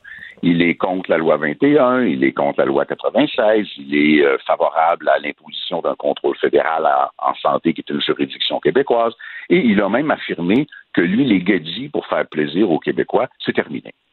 Donc, je ne crois mmh. pas qu'un Pierre Poilievre, avec sa vision pétrolière au déjeuner à la place d'un café, euh, aurait beaucoup de succès ou aura beaucoup de succès auprès des Québécois. Et, et, et il ne sera pas moins que Pierre Trudeau, bien Pierre Justin Trudeau, pardon, bien que de façon différente, la démonstration que le Québec est et a intérêt à être une entité complètement différente de celle du Canada. Mais encore là, on adhérera au traité, on fera des ententes avec le Canada sur ce qui nous sert communément. Je dis pas aux gens de se dépêcher à aller demander un référendum en écoutant votre émission ce matin, c'est de continuer, de continuer la réflexion, parce que c'est peut-être quelque chose sur lequel on devra de nouveau et le plus vite possible se pencher. Merci beaucoup, M. Yves-François Blanchet. Je rappelle la question que vous posez qui m'apparaît extrêmement juste. Au-delà de Mme Elghawaby, c'est le, le, le, le poste même qu'il faut remettre en question. Merci beaucoup. Bon week-end. Un grand plaisir, Louis. Confrontant, dérangeant, divertissant. Richard Martineau, il brave l'opinion publique depuis plus de trois décennies. Alors, un ado de quinze ans a été happé mortellement par un fou du volant qui faisait une course sur l'autoroute à presque deux cents kilomètres heure. Nous allons en parler avec le tripeux de courses automobiles et de chars modifiés le plus sympathique, euh, Danny Babu Bernier, animateur de radio et de télé. Salut, Danny. Salut, Richard. Salut, je suis content de te parler. On se croisait dans les couloirs de Choix F M à Québec. Premièrement, Babu, là, dis-moi donc, ça, ça vient d'où, ça? Danny Bernier, ton nom, il n'y a, a pas de Babu ah, ben là-dedans. Écoute, longue histoire de jeunesse. À mes débuts à la radio, on cherche tout un peu des surnoms, puis euh, il m'a été donné par une fille euh, qui, euh, finalement, s'est avérée à être son surnom à elle. Donc, c'est vraiment plate comme histoire. OK, donc, euh, écoute, euh, Babu... Si on ne euh, choisit pas nos surnoms, j'aurais probablement choisi Richard. Hey, c'était quoi mon surnom quand j'étais jeune? C'était quoi? Gaga. Ah, ouais. Il m'appelait Gaga. Les, les, les jeunes sonnaient. Gaga, il est-tu là? Il vient-tu jouer dehors? Ouais. Gaga, j'ai aucune christie d'idée comment ça se fait qu'ils m'ont appelé comme ça. En tout cas, bref. En tout cas, c'est, c'est pas très féministe, hein? Non, pas très. On va se le dire, hein? C'est quoi ta, ta réaction quand tu vois ce genre de, de nouvelles-là, des gens qui coursent à deux cents kilomètres heure sur une autoroute? Toi, t'aimes la course, oh. mais tu le dis tout le temps, tu le répètes tout le temps. Il y a des endroits pour ça, il y a des oh. pistes de course pour ça, tabarnouche. Il y a plein de choses qui euh, qui nous viennent euh, en tête quand ça arrive des histoires de même, parce que tu sais, c'est tous des jeunes qui nous connaissent. Tu sais, je veux pas, moi j'étais à, j'étais à Musique Plus dans le temps, euh, j'étais à la radio maintenant. Tu sais, je me dis, qu'est-ce qu'on aurait pu faire de plus? Et rendu là, ça a l'air qu'il y avait de l'alcool, il y avait de la drogue, il y avait de la vitesse. Rendu là, je pense que tu sais, c'est plate à dire, mais il y a ces genres de, de, de jeunes que tu le parles, puis ça a l'air de rentrer par une oreille puis sortir par l'autre. C'est ça qui est plate. Puis ce qui est plate là-dedans, c'est qu'on croise ces jeunes-là, tu sais, sur la route. Fait que c'est, c'est là que ça devient, euh, je vous dirais, un peu plus épeurant. Mais je pense qu'il y a encore de la prévention à faire. Moi, mon père était policier dans le temps, puis je pense que c'est un peu pour ça que, que je milite, dans, dans le fond, dans le but de, de dire aux jeunes, regardez, là, il n'y a, a personne... On, on, Il n'y a personne qui, qui, qui est immortel. On l'a vu il n'y a pas si longtemps. Ken Block, un des meilleurs pilotes de course, celui que tout le monde ben voulait oui. imiter. Il, il, est, il est décédé d'un accident de motoneige. J'allais dire, ça n'a pas rapport. Mais il reste que c'est quand même un super-héros, ce gars-là, et il est décédé subitement d'un accident. Donc, c'est ça qu'il faut mettre dans la tête aux jeunes. Moi, j'en ai eu un accident de moto, puis j'étais vraiment pas responsable de ça. Je m'étais fait frapper. Quoi, tu te rappelles, tu avais fait un documentaire ben oui. là-dessus. Dans le dos, tu t'étais fait frapper. Exactement, tu sais, puis c'est là que tu vois, puis la, la fille qui, qui, qui m'avait justement ramassé, ben elle était en état d'ébriété, puis ça avait été compliqué parce que c'était, euh, c'était avec de la drogue. Puis tu sais, honnêtement, tu te dis comme, la prévention, fais-tu, faut-tu être plus sévère, faut-tu, qu'est-ce qu'on fait, tu sais? Puis en même temps, ben il y a, y a, y a d'autres choses qui nous passent par la tête parce que on tente donc ben de fermer toutes les pistes de course ces temps-ci parce que oh, ça fait du bruit. Puis euh, oui. euh, c'est, c'est là qu'on, c'est là qu'il faut essayer de voir qu'est-ce qu'on peut faire pour aider ces jeunes-là à aller s'amuser avec le véhicule, parce qu'il y a du fun à avoir avec ça, mais c'est pas dans le chemin que ça se passe. Mais c'est ça, et il y a deux choses. Premièrement, il y en a qui sont vraiment bouchés, comme tu dis, t'as beau leur parler, ils veulent rien savoir, ils sont complètement frostés, mmh. mais de l'autre côté, s'il n'y a pas de place... Oui, ils veulent courser, tu sais. Faut se le dire, là. Il y a, y, a, y a des jeunes, là, t'es un gars, t'as testos- testostérone au plafond, là, tu sais, t'as, t'as le goût de la faire de la vitesse. À un moment donné, tu fais ça où? Où tu fais ça? Dans les ben chemins de campagne? Euh, à Montréal, à Montréal, on avait, on avait l'autodrome de Saint-Eustache, là, où t'étais venu justement faire le documentaire, puis Euh, écoute, j'ai jamais voulu embarquer, d'ailleurs. Ça, c'est une question que je me suis toujours posée. C'est que ta blonde voulait pas. C'est ta blonde qui non, voulait non, pas. Non, non, non, c'est moi. Là, c'est, c'est facile de dire, c'est ma blonde veut pas. Mais finalement, j'étais chieux. J'avais peur. Mais non, non. On a fermé Saint-Eustache, qui était euh, qui était vraiment une place où les jeunes pouvaient aller euh, s'amuser. Euh, on a remplacé ça par Ricard, qui, qui a pris un petit peu plus de, d'expansion. Mais tu sais, euh, c'est dur de... Puis encore là, faut pas dire... C'est pas... C'est pas la moyenne là, qui s'énerve dans, dans, dans le chemin. C'est ça qui est plate dans tout ça. C'est pas des organisateurs, entre autres, mettons, des meets, là. Parce que là, ils partaient dans un meet, des polices sont arrivés là, ils sont repartis euh, vers une autre place où il y avait d'autres jeunes. Et qui sait, si les polices arrivent pas là, puis qu'ils veulent pas euh, déranger, puis qu'à la place, ils veulent faire des préventions, peut-être qu'il n'y en a pas d'accident là, aujourd'hui. Là, t'sais, mm. c'est, c'est juste de la façon de l'amener, c'est de la façon qu'on peut monter ça. Je pense que ça se fait. Je pense qu'il y a encore de la prévention à faire, mais Il reste que, comme tu dis, il y a tout le temps deux, trois têtes brûlées au travers. Là. Ben c'est ça, il va tout le temps en avoir. Là. Des fois, on dit qu'on on a l'impression qu'on veut vivre dans une société où il n'y a, a plus rien qui se passe, où tout, tout, tout est contrôlé, puis il n'y a pas... Non, il y a des risques, il va tout le temps avoir des risques, il va tout le temps avoir des gens qui se pètent la gueule. C'est quoi le trip de faire ça? Toi, je vais sur ta page Facebook, euh, tu as tout le temps des vidéos de chars qui retournent à l'envers, esprit qui... Euh, toi, à l'âge que toi, t'es rendu quoi, quarante-deux ans? J'étais à quarante-quatre, là. J'étais encore un adolescent tardeux dans mon cœur, mais il reste que... Mais honnêtement, tu sais, moi, autant de la propagande de, de, de vitesse, je vais en faire, mais c'est sur circuit fermé, tu sais, c'est... Des, c'est beau, là, la belle course automobile ou des, des, des, des dérapages contrôlés. Quand c'est bien fait, il n'y a rien de plus spectaculaire, pas pour rien qu'on fout les estrades. Mais il reste que dans, dans comme tu dis, ben, sur la route, ben, c'est, c'est, c'est d'autres choses. C'est, c'est pour ça que moi, à chaque fois que j'ai la chance de jaser, c'est plate, parce que c'est tout le temps quand il y a des jeunes qui décèdent, hein, oui, c'est vrai, c'est ça vrai. Arrive de même, puis c'est normal, parce que c'est rare qu'on va faire la, la publicité de quelque chose de positif, c'est, c'est ainsi fait. Mais il reste que, à chaque fois que j'ai la chance, moi, de pouvoir jaser avec toi ou avec d'autres médias, dire de faire attention, ben je me dis comme, peut-être que le message peut plus passer avec moi qu'à quarante-quatre mmh. ans, qui a l'air, de, comme je disais tantôt, d'un adolescent tardeux, puis qui a l'air d'un gars qui aime sa vitesse, que, que, que, qu'une police ou euh, que la mère ou ben le père oui. de, de, de ces jeunes-là. Ben t'sais. Oui, tout à fait. C'est pour mais... ça qu'il faut, il faut continuer d'être, d'être préventif. Mais encore là, je pense qu'il faut vraiment cibler les récidivistes. Je pense que c'est ça où ce que on pourrait peut-être mettre un peu plus de d'encre à la feuille, là, tu sais, où est-ce qu'on pourrait être un petit peu plus euh, euh, c'est pas permissif, d'en, d'en enlever un peu plus à ces jeunes-là. Même, on, on dit jeunes, mais il y en a des moins jeunes qui font de la vitesse aussi, tu sais. Je pense que c'est là, là qu'il faudrait peut-être euh, être un petit peu plus attentif. Oui, et en terminant, euh, tu tripes, bien sûr, ces chars modifiés. C'est quoi le char modifié le plus pété que tu as eu ou que tu as conduit? Ah, ben écoute, euh, les chars de drift sont des voitures qui, qui sont euh, exceptionnelles. Là. C'est, c'est des voitures à propulsion qui, qui, qui peuvent avoir des, des mille douze cents forces. À un moment donné, j'avais eu la chance de faire des tests justement avec une voiture qui venait des États-Unis. Puis euh, je vous dis, ben franchement, quand j'ai rembarqué dans, mon, dans ma voiture à moi, qui est quand même une voiture performante, je m'ennuyais un peu, tu sais, c'est, c'est, c'est toutes des, des voitures qui valent, tu sais, il y en a là, des, des voitures que vous croisez, là, que, que ça vaut des, des cent cinquante à deux cent mille dollars, là. Le pire là-dedans, c'est que c'est souvent pas ces voitures-là qu'on voit à moitié déchiquetées par les pinces de désincarcération après les accidents. C'est souvent des, des jeunes qui pensent qu'ils ont des machines dans les mains qui, qui, qui, qui, à, à qui ça arrive. Tu sais, c'est, c'est ça qui est, qui est désolant là-dedans, parce qu'il n'y a comme pas tant de solutions. Oui, on va continuer à faire de la prévention. Oui, il faut continuer à, à mettre un peu de poids là-dessus. Mais il reste que...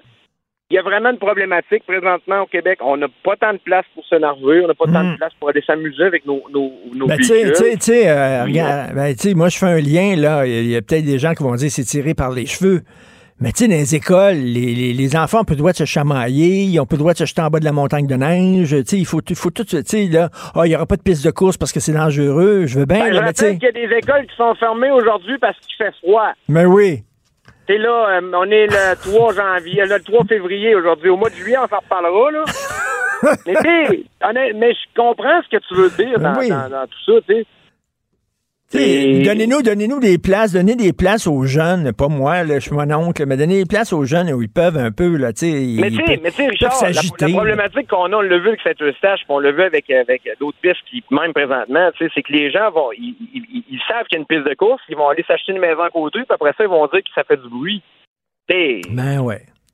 Non, non, c'est le temps, ça. Ben oui, ben oui, puis ils vont... Ben, c'est pour ceux qui veulent s'énerver ou ceux qui veulent s'amuser, nous autres, on est au circuit Sainte-Croix l'été, puis là, on va faire un événement, tu viendras faire ça si tu veux voir, ça va être le fun. Le deux, le deux, c'est quand, ça dit... On appelle ça le X-Message, donc ça va être Noël, sur la piste, au mois de juillet. Puis tu sais, c'est le genre d'événement où on est capable de chercher des quatre à cinq mille personnes. Donc, c'est là que tu vois qu'il y a de la place pour ça. Il suffit juste de donner la place. Puis encore là, ben... tout est une question de respect là-dedans d'un bord puis de l'autre, puis même au niveau des organisations, au niveau des pistes de course, ben, il suffit juste de travailler avec les les, les, les, euh, les municipalités aussi, puis les villes. On, c'est juste de monter des beaux calendriers, mais il faut quand même donner une chance à ces, ben à oui. ces places-là qui, qui donnent la chance aux jeunes de, d'aller s'amuser, tu sais. Ben oui, parce que s'ils n'ont pas d'endroit comme ça, Christy, ils vont le faire, ces autoroutes, on le sait. Hey, euh, la prochaine fois que tu viens à Montréal, Babu, là, tu, tu monteras dans mon genre une Nissan Sentra. Oh, tabarn, oh, oh tabarnan, mon gars. Il y a moyen de faire quelque chose pareil. Il y a moyen de faire quelque chose pareil.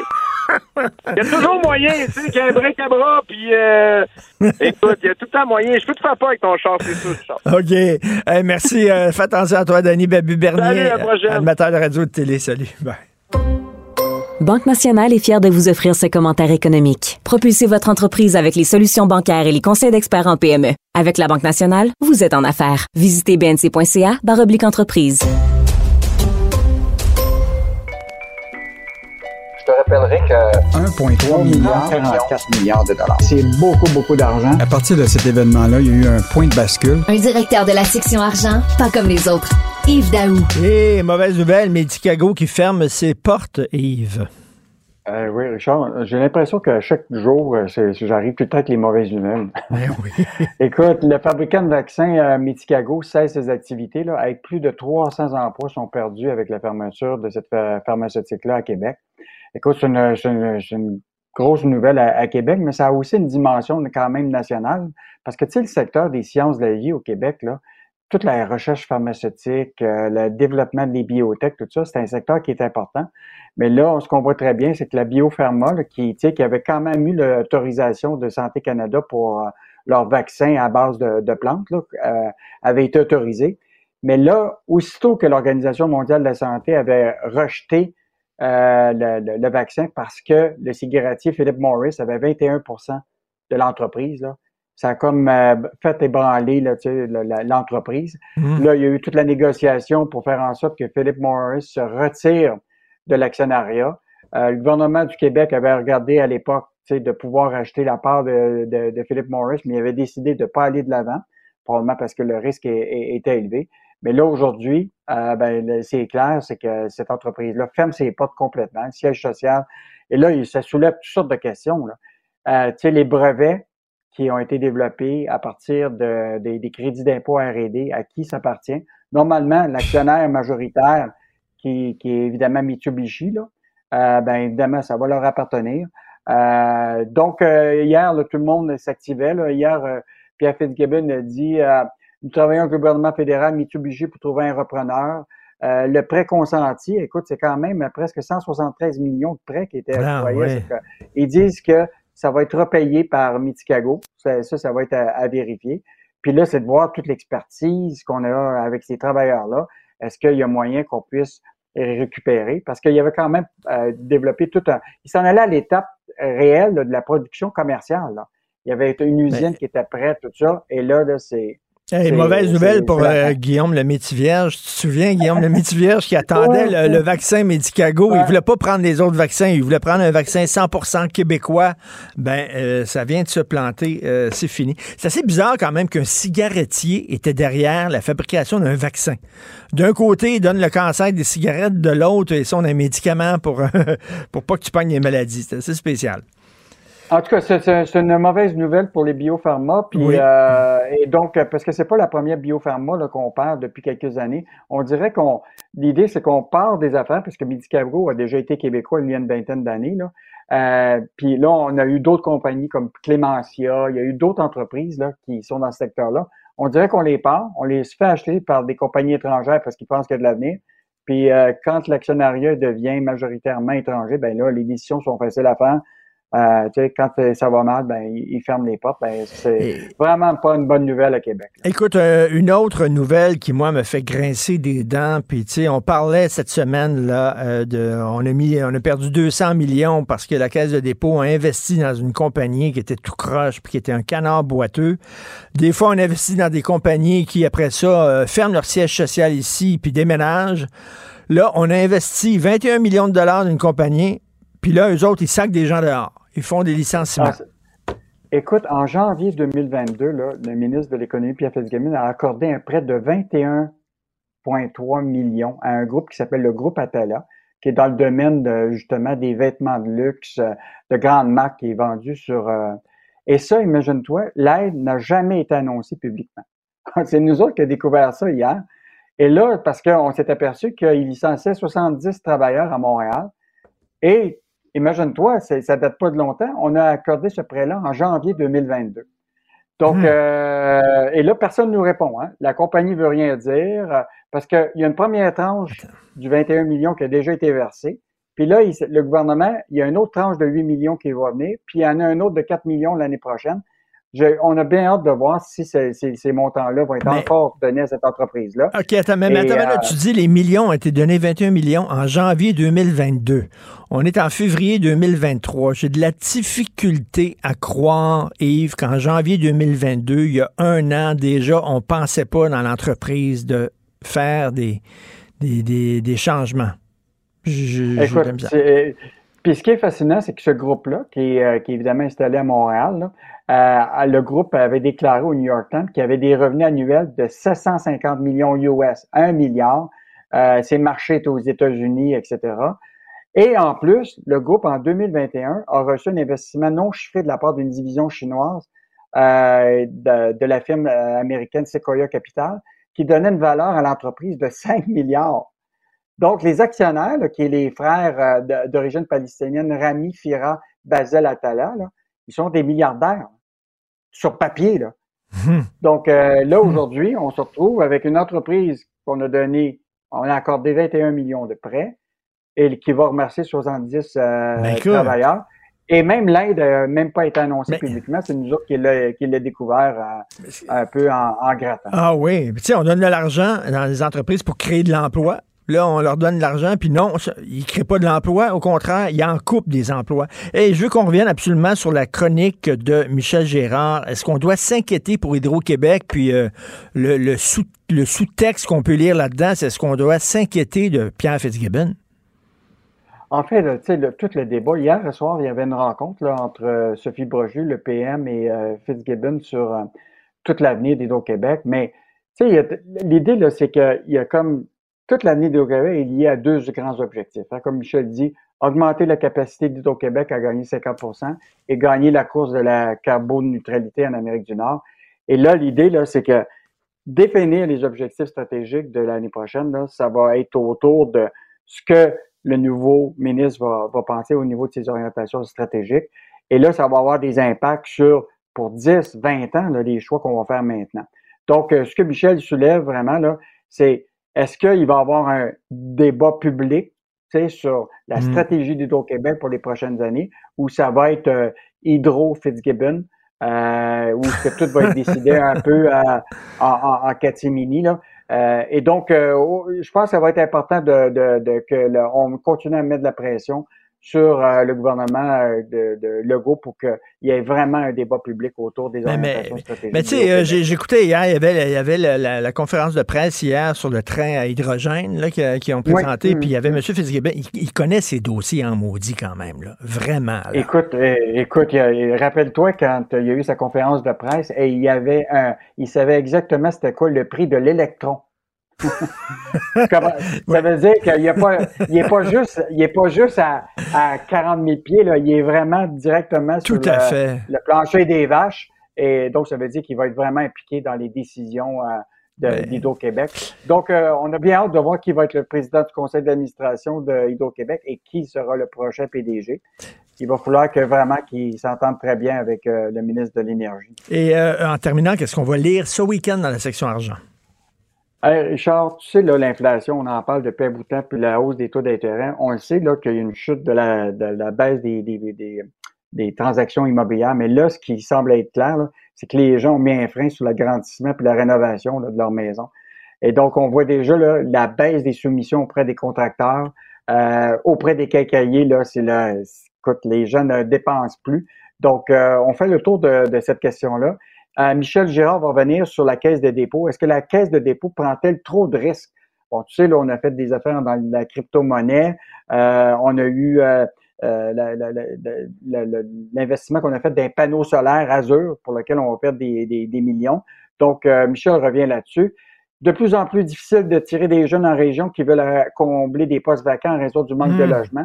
Valérie Lesage a fait vraiment le tour. Écoute, si tu veux attirer les jeunes en région, là, ben pour oui. combler des postes, il faut que tu règles des problèmes de logement, c'est la base. Les logements là, les abordables jeunes, aussi. Là. Exactement. Donc, on revient sur cette affaire-là.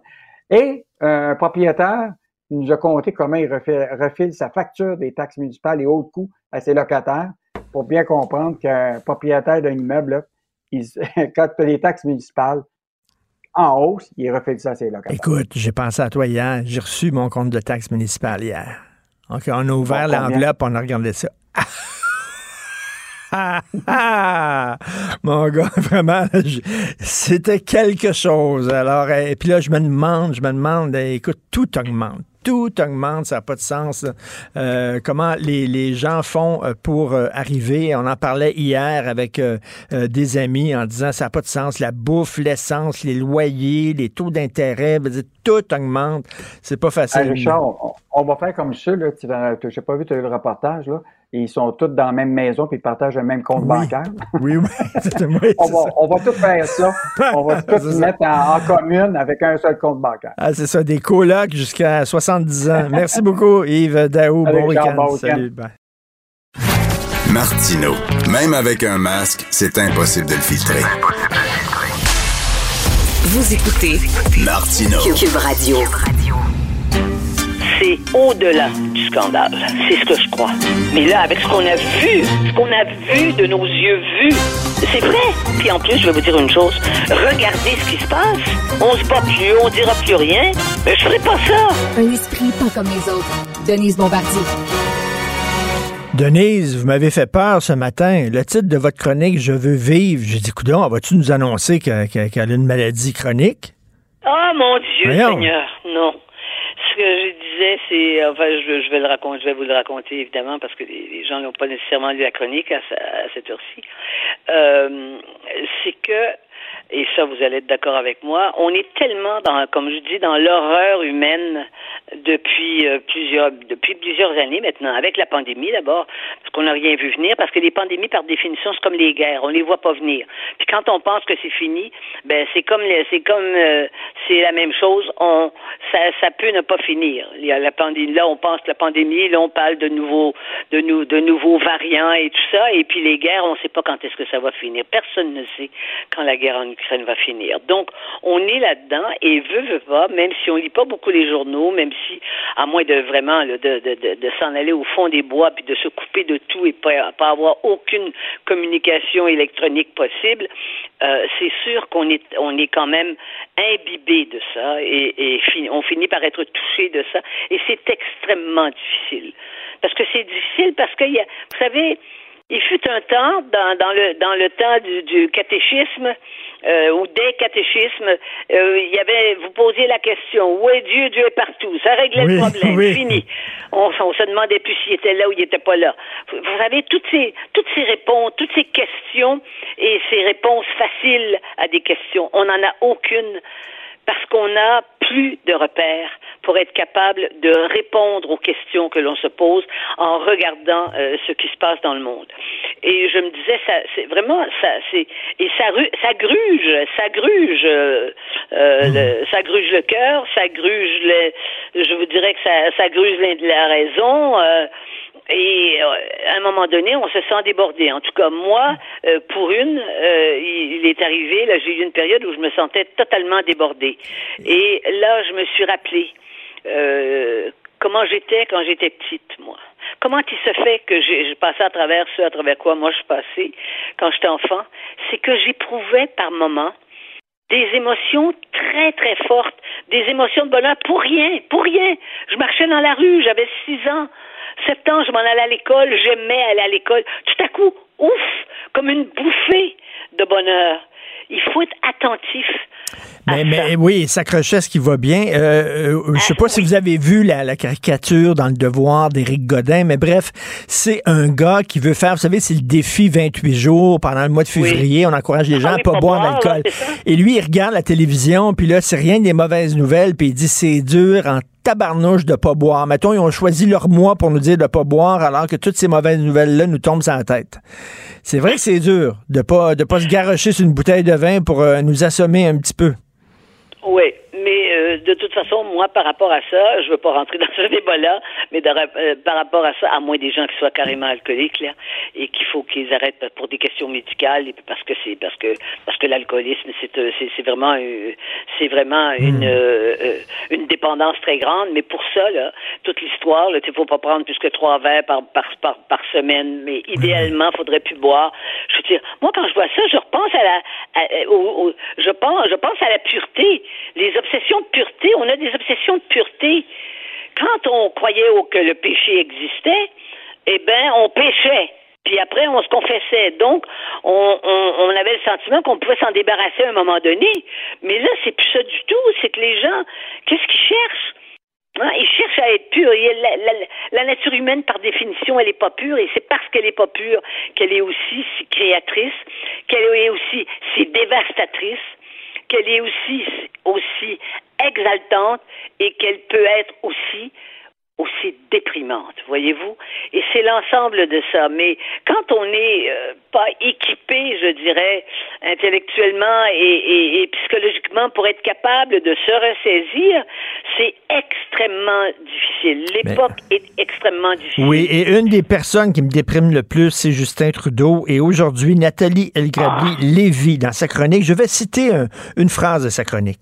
Trudeau est un multi-récidiviste des bombes politiques. Aucun politique politicien n'aurait survécu à autant de scandales, alors par ouais. quel miracle se maintient-il toujours en poste? C'est la question qu'on se pose beaucoup. Eh bien, moi, demain, parce que je vais quand même pas révéler ma chronique de demain, là. Je, je l'ai fini, ma chronique. Je me suis levée à six heures ce matin, je l'avais dans la tête. Ça s'appelle Justin Trudeau, l'inoxydable. Et c'est une réponse que j'essaie de donner à ce, à, à ce que vous venez de me lire. C'est sûr, c'est complètement, c'est consternant, c'est fascinant et c'est mystérieux que quelqu'un d'aussi peu doué pour la politique, n'est-ce pas? On ne peut pas dire que c'est un homme politique. Mmh. On peut dire que c'est un homme de spectacle.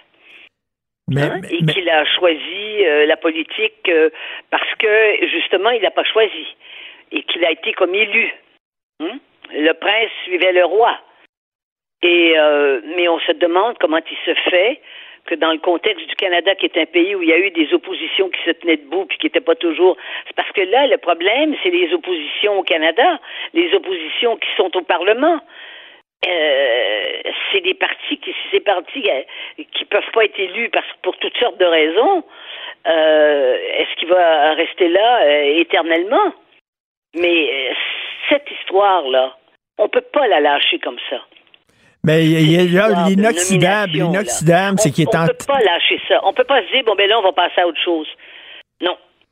Il vient de se passer quelque chose d'extrêmement grave et j'essaie de donner une explication à ça que vous lirez demain euh, dans le journal. Donc, l'inoxydable, mais, c'est qu'il est fait en téflon. Il n'y a rien qui colle sur Justin Trudeau ça. Parce qu'il y a eu plein de... En de, de... inoxydable, c'est ça. Ouais. Il n'y a rien, rien. C'est quand même extraordinaire. Il est allé se déguiser, il a joué à l'Halloween en Inde, et puis ça n'a pas, ça a pas eu de... J'imagine un autre chef d'État dans un pays européen qui aurait mmh. fait la même chose. Ça n'aurait pas passé. Ben non. Si, si ça avait passé en Inde, ça n'aurait pas passé dans son pays. Je veux dire, il, y a, il, y a, il reste un minimum, comment dire, de culture politique en Europe, mais des pays qui sont en train de basculer, ça on le sait. Mais c'est pour ça que le métier est à la fois actuellement si fascinant, notre métier de, d'observateur et de chroniqueur, et si difficile, et c'est complètement déstabilisant pour ceux qui font de la politique et qui n'ont jamais imaginé que la politique, ça pouvait atteindre de telles... de tels mais, excès. Mais Denise, Denise, vous dites, il ne faut pas laisser passer ça. Je vous, je vous, je fais une prédiction. On va s'énerver encore pendant quelques jours, puis lundi, on va passer à autre chose. C'est ça le Québec. C'est non, le non, Québec. C'est pas seulement le Québec. C'est, regardez, les gens, ils oublient, ils oublient.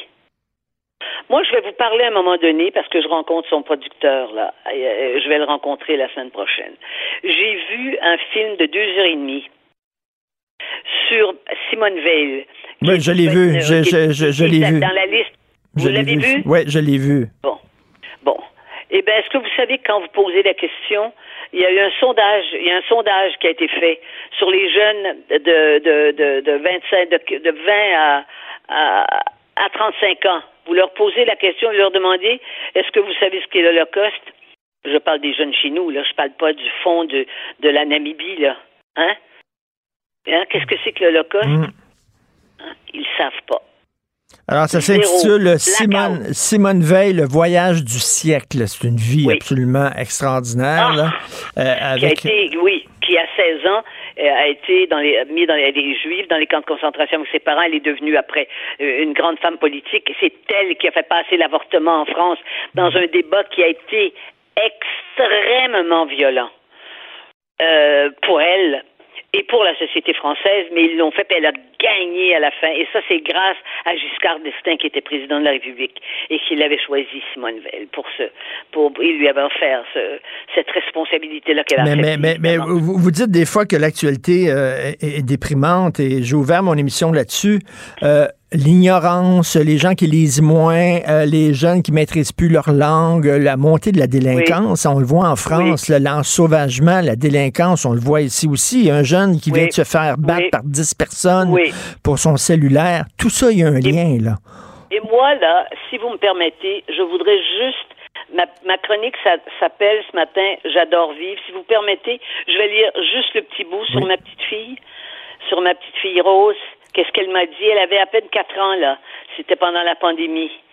Et c'est à ça que je m'accroche, finalement. Elle m'a dit, grand-maman, je, je, elle dit, toi, t'as vécu une longue vie. Puis là, elle a ouvert ses bras, là, tu sais, tout large. J'ai dit, oui. Là, elle a rapetissé ça comme un accordéon. Il en restait presque plus. Elle m'a dit, il t'en reste encore un peu. J'ai dit, oui. Et elle a dit, grand-maman, je veux pas que tu meures. Et là, j'ai, là, j'ai dit, mais je vais pas mourir. Puis elle a dit, oui, j'ai peur que tu meurs. Et alors, elle a ajouté, mais moi non plus, je veux pas mourir. Elle avait quatre ans, elle avait quatre ans, euh, je vous le dis. Et elle m'a dit, tu sais pourquoi? Puis là, elle pleurait. Et là, j'ai entendu des mots que je me disais à moi-même quand j'étais enfant et que j'avais ces bouffées de bonheur. Je, c'est ça que je me disais. Les mêmes mots, elle me les a, elle, je les ai entendus dans la bouche de ma petite fille. soixante-dix ans après, elle a dit, parce que moi, je veux pas mourir parce que j'adore vivre. Et c'est à ça qu'il faut se raccrocher.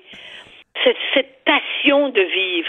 Parce que les gens veulent encore vivre. C'est pas vrai que tout le monde, que c'est pas parce qu'on est, c'est pas parce qu'on est vieux. Quand on est vieux, on comprend que la mort s'en vient.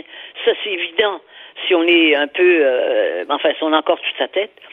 Mais euh, c'est sûr, il faut, il faut apprivoiser ça. Oui. On, c'est, c'est inéluctable. Euh, Mais euh... cette, cette, cette passion de vivre. Moi, ça explique. Les gens qui comprennent pas mon ben. énergie, ça explique en partie mon énergie. C'est vrai. Ben, c'est à lire aujourd'hui dans, dans le journal. J'adore vivre. Puis je vous souhaite justement un bon week-end de belle vie. On se reparle lundi. Denise. Oui, on se reparle lundi. Au Merci, revoir, au revoir. Pour une écoute en tout temps, ce commentaire de Denise Bombardier est maintenant disponible sur l'application Cube ou en ligne au cube point c a. Tout comme sa série « À haute voix », un balado où Denise Bombardier remonte le fil de sa mémoire pour discuter des enjeux de la société québécoise contemporaine. Cube Radio. Maxime Deland. Déjà un premier événement violent. Journaliste à l'agence Q M I. Ça porte tout à fait la signature du crime organisé. Les faits divers avec Maxime Deland. Les faits divers avec Maxime Deland. Hey, c'est pas la journée aujourd'hui pour euh, être victime d'un incendie, puis surtout euh, pour combattre un incendie. On gèle dehors. Incendie majeur à Montréal, dans le quartier Hochelaga, dans un immeuble à condos qui jette vingt familles à la rue. Maxime, euh, j'ai vu des images tantôt euh, sur L C N, ça brûle en maudit. Ça brûle en maudit, mais ça a l'air peut-être un peu plus impressionnant que ça l'est okay. réellement, étant donné qu'il fait extrêmement froid. Je veux juste, Richard, je veux juste te corriger un petit peu. C'est peut-être pas un immeuble à condos, c'est vraiment... des logements à loyer modifique. Okay. Okay, okay. Euh, donc, pour situer les gens, on est sur Sherbrooke-Est, au, à l'angle de l'avenue de Carignan.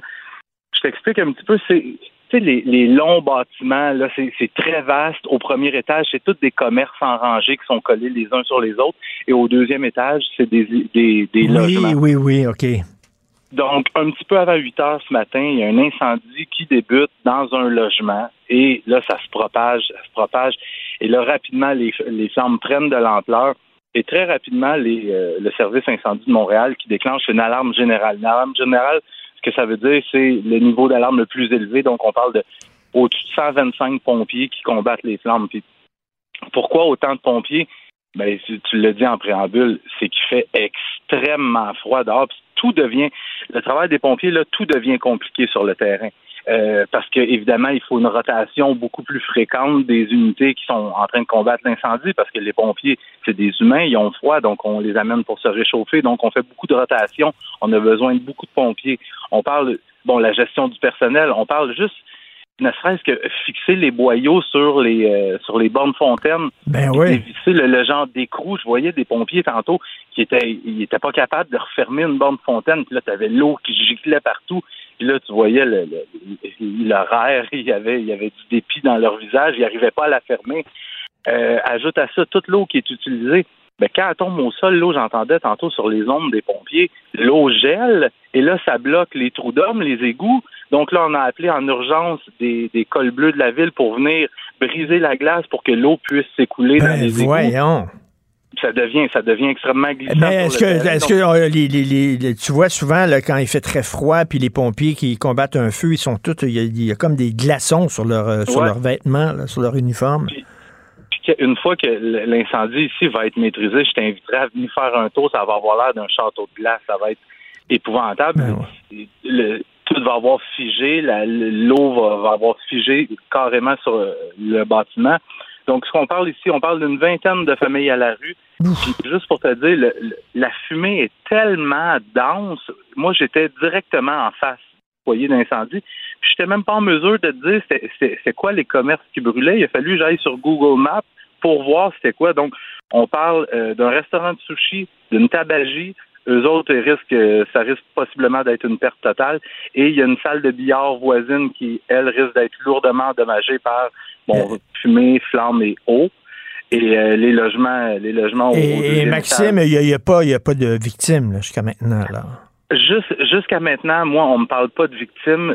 Ça reste toujours à confirmer. Par contre, ce que je peux, ce que je peux vous dire, il y avait un homme, un, un locataire là, qui pleurait à chaudes larmes sur le trottoir. Lui, il pleurait parce que son, son perroquet lui demeurait à l'intérieur. Donc, mais Ma- Maxime, euh, avec le manque de logement, tu sais concrètement, qu'est-ce que ça veut dire là? Tu n'as plus de logement, tu n'as plus d'endroit où aller. Ben, tu vas où? Tu fais quoi? Ces gens-là, en pleine crise de logement, puis tu sais, je ne veux pas faire de jugement de valeur, sauf que c'est pas des gens.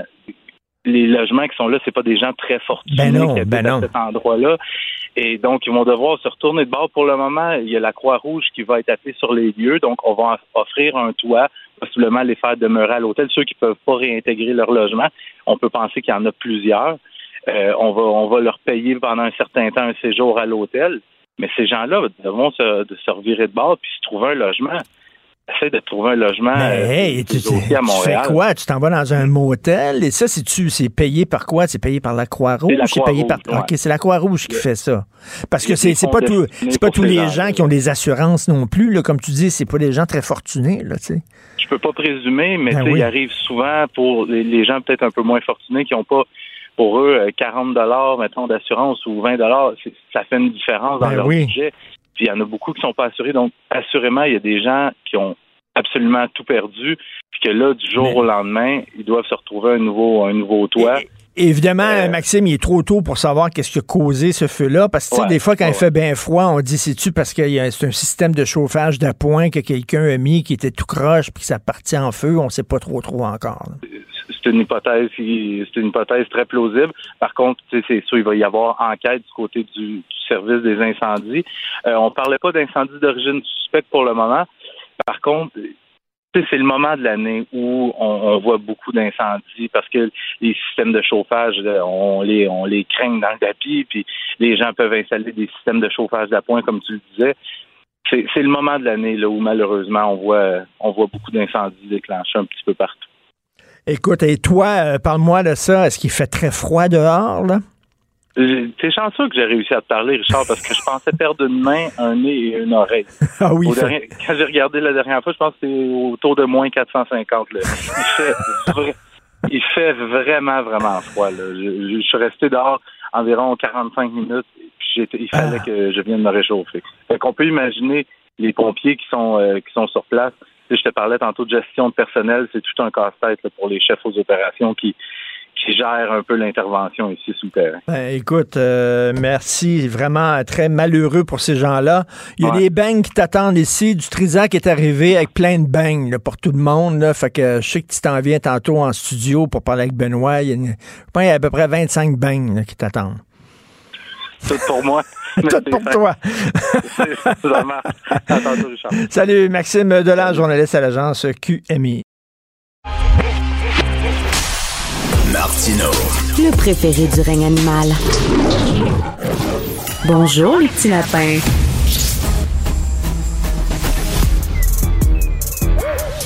Mathieu Bocoté. Il représente un segment très important de l'opinion publique. Richard Martineau. Tu vis sur quelle planète? La rencontre. Je regarde ça et là, je me dis, mais c'est de la comédie. C'est hallucinant. La rencontre. Bocoté, Martineau.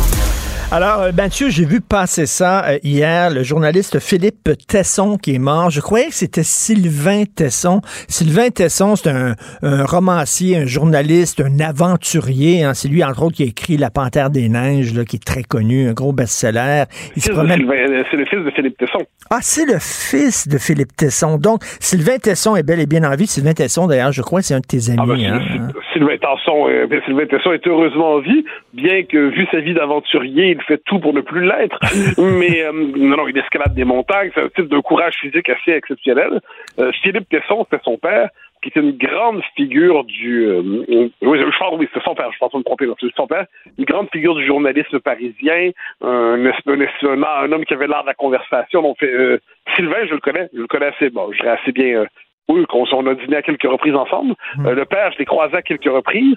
Et c'est un homme d'une très grande culture, d'une très grande liberté de ton, d'une très grande liberté d'esprit.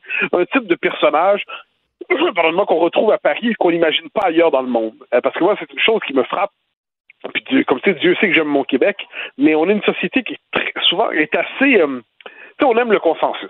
On aime le consensus mmh, chez nous. Mmh. Puis assez rapidement, on devient un infréquentable. Puis assez rapidement, on devient quelqu'un qui, oh là là, faut s'en méfier. Philippe Tesson, c'est un personnage parisien. C'est une figure de la scène parisienne. C'était, euh, c'était donc une personne appréciée justement pour sa liberté de ton. Il avait dirigé le, le quotidien de Paris de mémoire dans les années quatre-vingt-dix, quand c'était le journal iconoclaste en France. C'est un critique euh, littéraire, un critique de théâtre. Donc non, c'est une figure qui était fort appréciée. Puis ce matin, d'ailleurs, tout le monde en parle à Paris sur le mode euh, « nous venons de perdre un grand ». Euh, écoute, c'est quelqu'un qui n'avait pas, euh, pour euh, employer cette expression très québécoise, la langue dans sa poche. Il a déjà dit, et là, je sais pas si je vais me faire traîner devant les tribunaux, euh, on n'est pas comme en France ici, on est peut-être moins sensible sur ces questions-là. Il a déjà dit, par exemple, puis ça lui a valu un procès, euh, il y a une religion qui attaque tout le temps, tout le temps, tout le temps le concept de laïcité. Il y a une religion qui a vraiment de la difficulté avec le concept de laïcité, c'est la religion musulmane. Et, et c'est vrai, je m'excuse, c'est vrai. Euh, on regarde à chaque fois là, les combats contre la laïcité, puis tout ça, c'est pas les bouddhistes, c'est pas les protestants, c'est pas les catholiques. Euh, des fois, il y a des juifs qui sont pas d'accord avec la loi vingt et un, par exemple, mais le gros de la fronde contre la laïcité, ça provient de la religion musulmane. Il s'est retrouvé devant les tribunaux pour avoir dit « Mais bon Dieu, c'est une vérité ». En fait, là-dedans, il y a deux éléments. C'est que effectivement, la laïcité en France, là, c'est une question à peu près apaisée. Jusqu'on ferait dire, début vingtième, là, il y a les lois de laïcité qui... Ben, c'était solide au début de la laïcité, c'était dur envers les catholiques. Les catholiques ont finalement accepté la place que la laïcité leur réservait dans la cité. Jusqu'à la fin des années quatre-vingts quatre-vingt-dix, c'est devenu une question plutôt apaisée.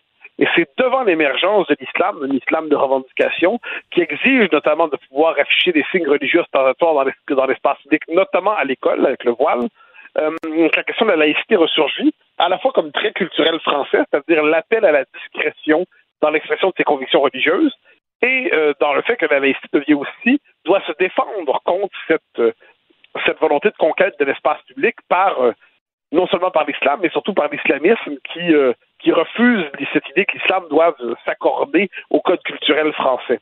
Par ailleurs, il y a cette originalité française qui, elle, ne me semble pas désirable du tout. C'est qu'en France, les lois sur la liberté d'expression sont hyper contraignantes et coercitives. Mmh, mmh, mmh. En France, on se poursuit tout le temps. Tu sais, au Québec, moi, je, je dis souvent la blague, au Québec, on peut tout dire, mais on veut rien dire. En France, on veut tout dire, mais on peut rien dire. Euh, parce que le, leurs lois sont très, très, très sévères. Euh, leur conception de... Il y a la dix-septième chambre où des, des intellectuels, des écrivains sont traînés devant les tribunaux pour des, des commentaires, des blagues, des tweets, des textes, des livres. Et ça, je pense que c'est un défaut de la France, cette, euh, cette existence de lois qui, dans les faits, sont des lois liberticides pour la parole publique. Et donc, est-ce qu'il est perçu, Philippe Tesson, puis on parle de lui parce qu'en même temps, il est représentatif de tout un courant en France. Est-ce qu'il est perçu comme quelqu'un de, je sais pas, toxique, sulfureux, parce que il a travaillé, entre autres, à Valeurs Actuelles. Valeurs Actuelles, c'est un mensuel conservateur, assez campé, très à droite, assez religieux, d'ailleurs, aussi. Des gens pourraient ah, dire, c'est la droite catholique. Euh... Valeurs, Valeurs, en fait, donc Valeurs est un hebdo.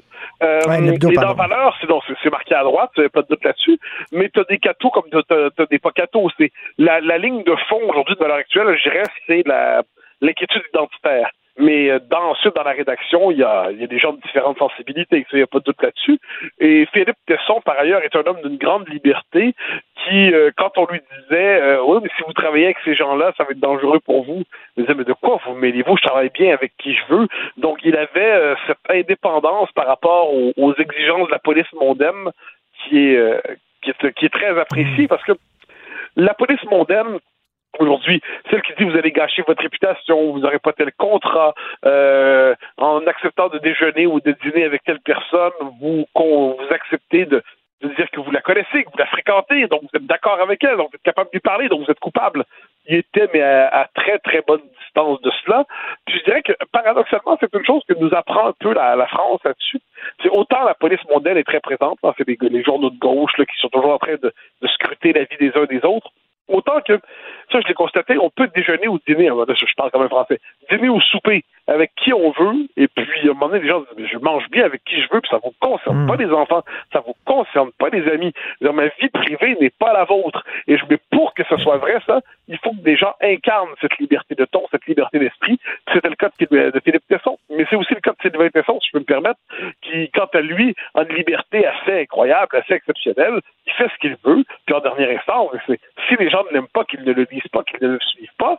Et si Sylvain Tesson a un tel, tel succès aujourd'hui, c'est aussi parce qu'il incarne justement cette remarquable liberté. Tout à fait. Écoute, en terminant rapidement, aujourd'hui devait avoir lieu au Saguenay, dans une école primaire du Saguenay, euh, une journée non genrée. Finalement, ça a été repoussé parce qu'il fait trop froid, mais elle va se tenir, une journée non genrée dans une école primaire. Et on invite les jeunes qui veulent y participer. Par exemple, si t'es un petit garçon puis tu vas aller à l'école en robe, ben, c'est la journée pour le faire. Si c'est une petite fille, bon... C'est rendu dans les écoles primaires. Euh, qu'est-ce que t'en penses? Ben, c'est de l'activisme. C'est de l'activisme. Je, là, il faut savoir distinguer les choses. Là. C'est-à-dire que, un, la sexualité ne devrait pas avoir, avoir de place à l'école primaire. Là, on s'entend-tu? Est-ce qu'on peut sacrer patience aux enfants? Mmh. Tu sais, on peut-tu leur apprendre le un, deux, trois, quatre, cinq, les additions, les mmh. multiplications? Là. Est-ce qu'on peut leur apprendre le français? Mais là, c'est, c'est de l'activisme. Donc, on ne se contente pas de dire si votre enfant euh, et ensuite votre adolescent se sent vraiment étranger à son identité sexuelle et puis devient, euh, donc, euh, s'inscrit dans un passage de transition. Donc, on va l'accueillir, évidemment, puis on va y faire une place, puis on n'a pas envie de faire de mal à personne. Là, on est sur le mode « essayez une autre identité de genre que la vôtre ». On est sur le mode « vous avez sept ans, ben, êtes-vous vraiment un garçon, êtes-vous vraiment une fille ?» Creusez un peu en vous-même pour voir si vous n'avez pas une autre identité sexuelle.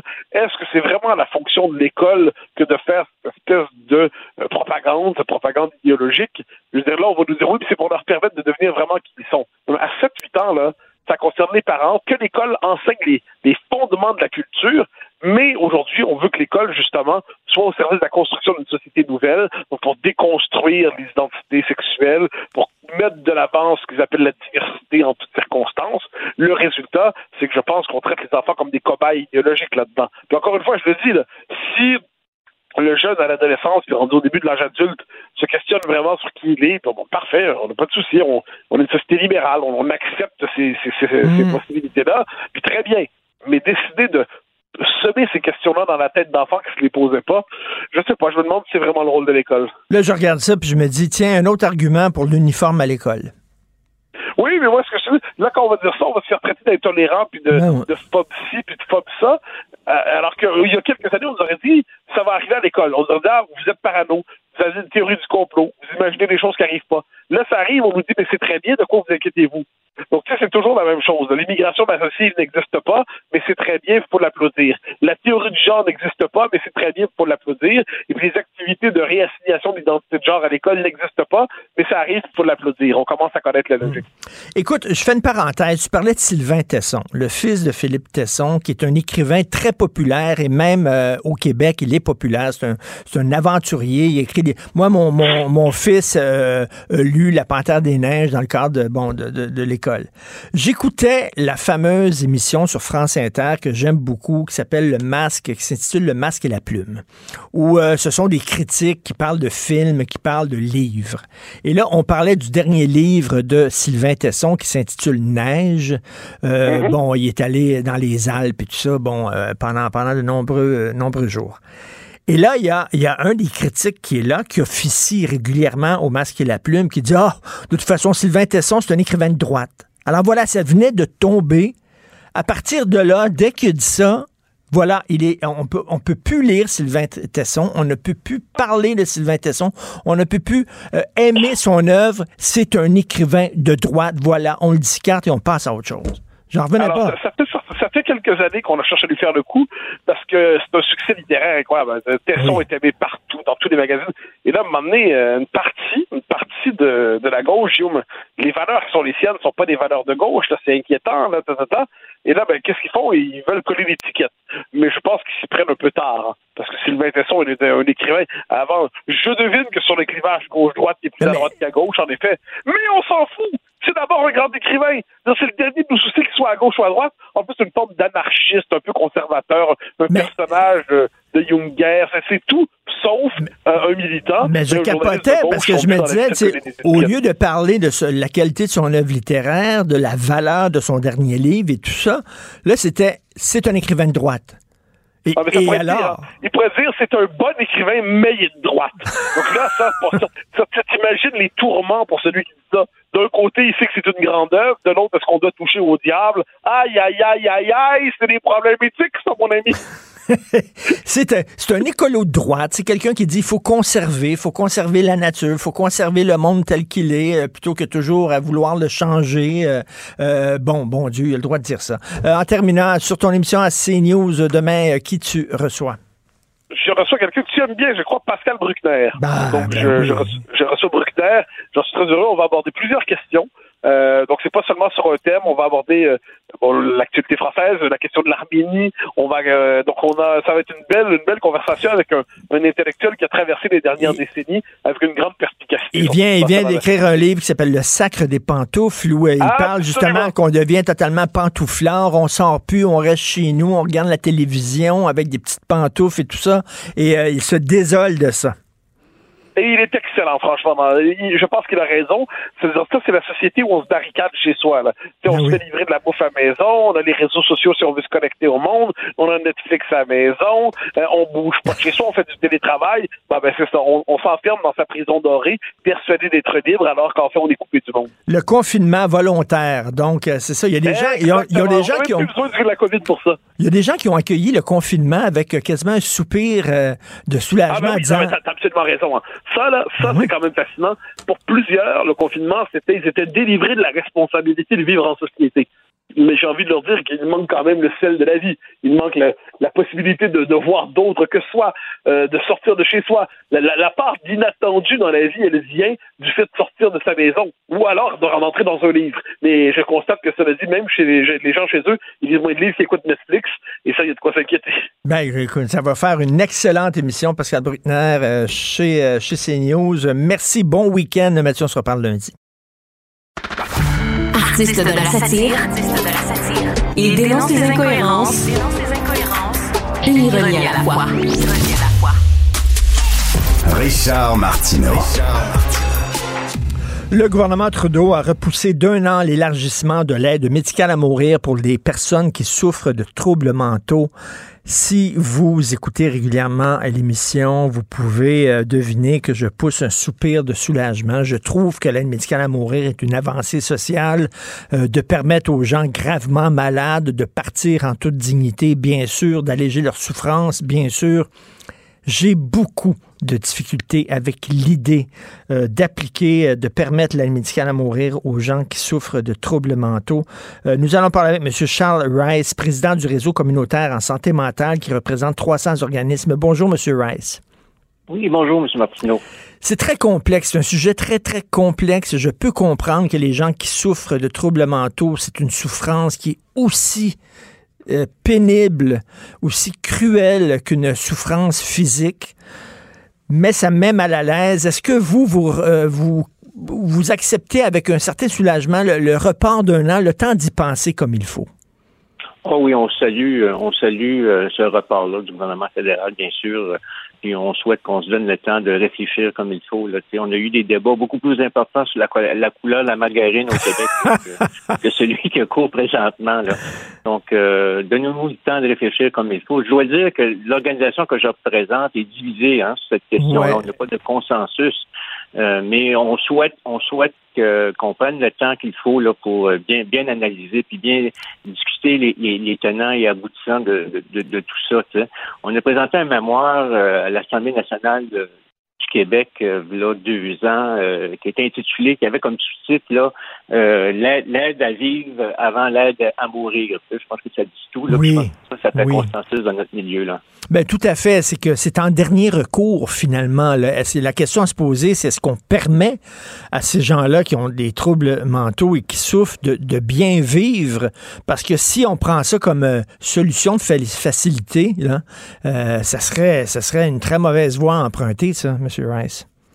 Ah oui, mais tu sais, comme t'sais, c'est particulier au, au milieu de la santé mentale. Il y a un paquet de déterminants sociaux qui vient teinter le décor, qui, qui, qui est en dehors de l'aspect médical. T'sais. Toute la question des conditions de vie des personnes. Il faut prendre en compte de tout, tout le contexte dans lequel les gens sont appelés à évoluer. T'sais. Et, et on, puis on a regardé un peu le débat. On est beaucoup dans les modalités, mais tu sais, on, on dirait que tu sais, tout le débat de fond est complètement euh, euh, occulté ou écarté. Tu sais. Moi, je pense que c'est le débat, là, on, on va le poser crûment, là. Est-ce que l'État du Québec devrait ériger un système de suicide assisté euh, des personnes qui ont des troubles mentaux? Euh, ça donne une fois dans le dos, là, le, le, le, le, le, le parler comme ça, mais c'est de ça dont il s'agit. D'ailleurs, oui. Le, le, le Canada serait le troisième pays avec les Pays-Bas et euh, la Belgique là, pour euh, permettre ça. Là. Donc, on n'est pas devant quelque chose qui est généralisé un peu partout. Là. On serait même, euh, on serait même une exception là, à, oui. l'échelle, à l'échelle internationale. Ben, c'est bien de le souligner parce que moi, ce que je comprends pas, c'est d'un côté, on dépense beaucoup d'argent euh, dans des campagnes de sensibilisation à la prévention au suicide et on dit aux gens qui ont des idées noires, euh, écoutez, euh, le suicide est une solution permanente, un problème temporaire. D'un côté, on dit ça, mais de l'autre côté, c'est comme si on dirait aux gens, ah, euh, oui, effectivement, le, le, le suicide est une option. Il me semble qu'on parlerait des deux côtés de la bouche, là. On se contredirait. Ah oui, vous avez tout à fait raison. Il y a des contradictions, euh, tu sais, euh, moi, je pense que, tu sais, l'État peut pas d'un côté faire des campagnes de sensibilisation puis de promotion euh, contre le suicide, puis en même temps offrir cette possibilité-là qui serait donnée par des médecins. Là. Euh, ben oui. Je trouve qu'il y a une contradiction flagrante là, au niveau du discours. Là. Puis euh, nous, ça nous questionne beaucoup, c'est sûr. Euh, quelqu'un qui est en haut d'un pont, euh, puis qui parce qu'il se sent mal euh, en dedans, il est en pleine dépression, il voit pas la lumière au bout du tunnel, il me semble qu'on lui dit pas de sauter. Il me semble qu'on lui dit de s'accrocher. Oui, puis tu sais, ce qu'il faut comprendre aussi, c'est que c'est des situations qui sont évolutives dans le temps, OK? Même par rapport à des gens qui ont des troubles graves de santé mentale. Moi, ça fait une quarantaine d'années que je suis dans le milieu, j'ai vu des gens euh, évoluer positivement. Là. Ah ouais. Donc, tu sais, le portrait qu'on peut avoir d'une personne maintenant, puis euh, celle qui euh, qu'elle sera dans, dans cinq ans, dix ans. Et d'ailleurs, les recherches longitudinales, les recherches en long cours ont tendance à démontrer qu'il y a une proportion importante des gens qui se rétablissent d'un problème grave de santé mentale. Donc, euh, ça aussi, c'est des éléments qu'il faut euh, qu'il faut tenir compte, puis que ça vient en contradiction aussi avec le discours de l'État, qui, euh, qui parle du rétablissement, mais en même temps offre la possibilité aux gens de mettre fin à leur vie. T'sais.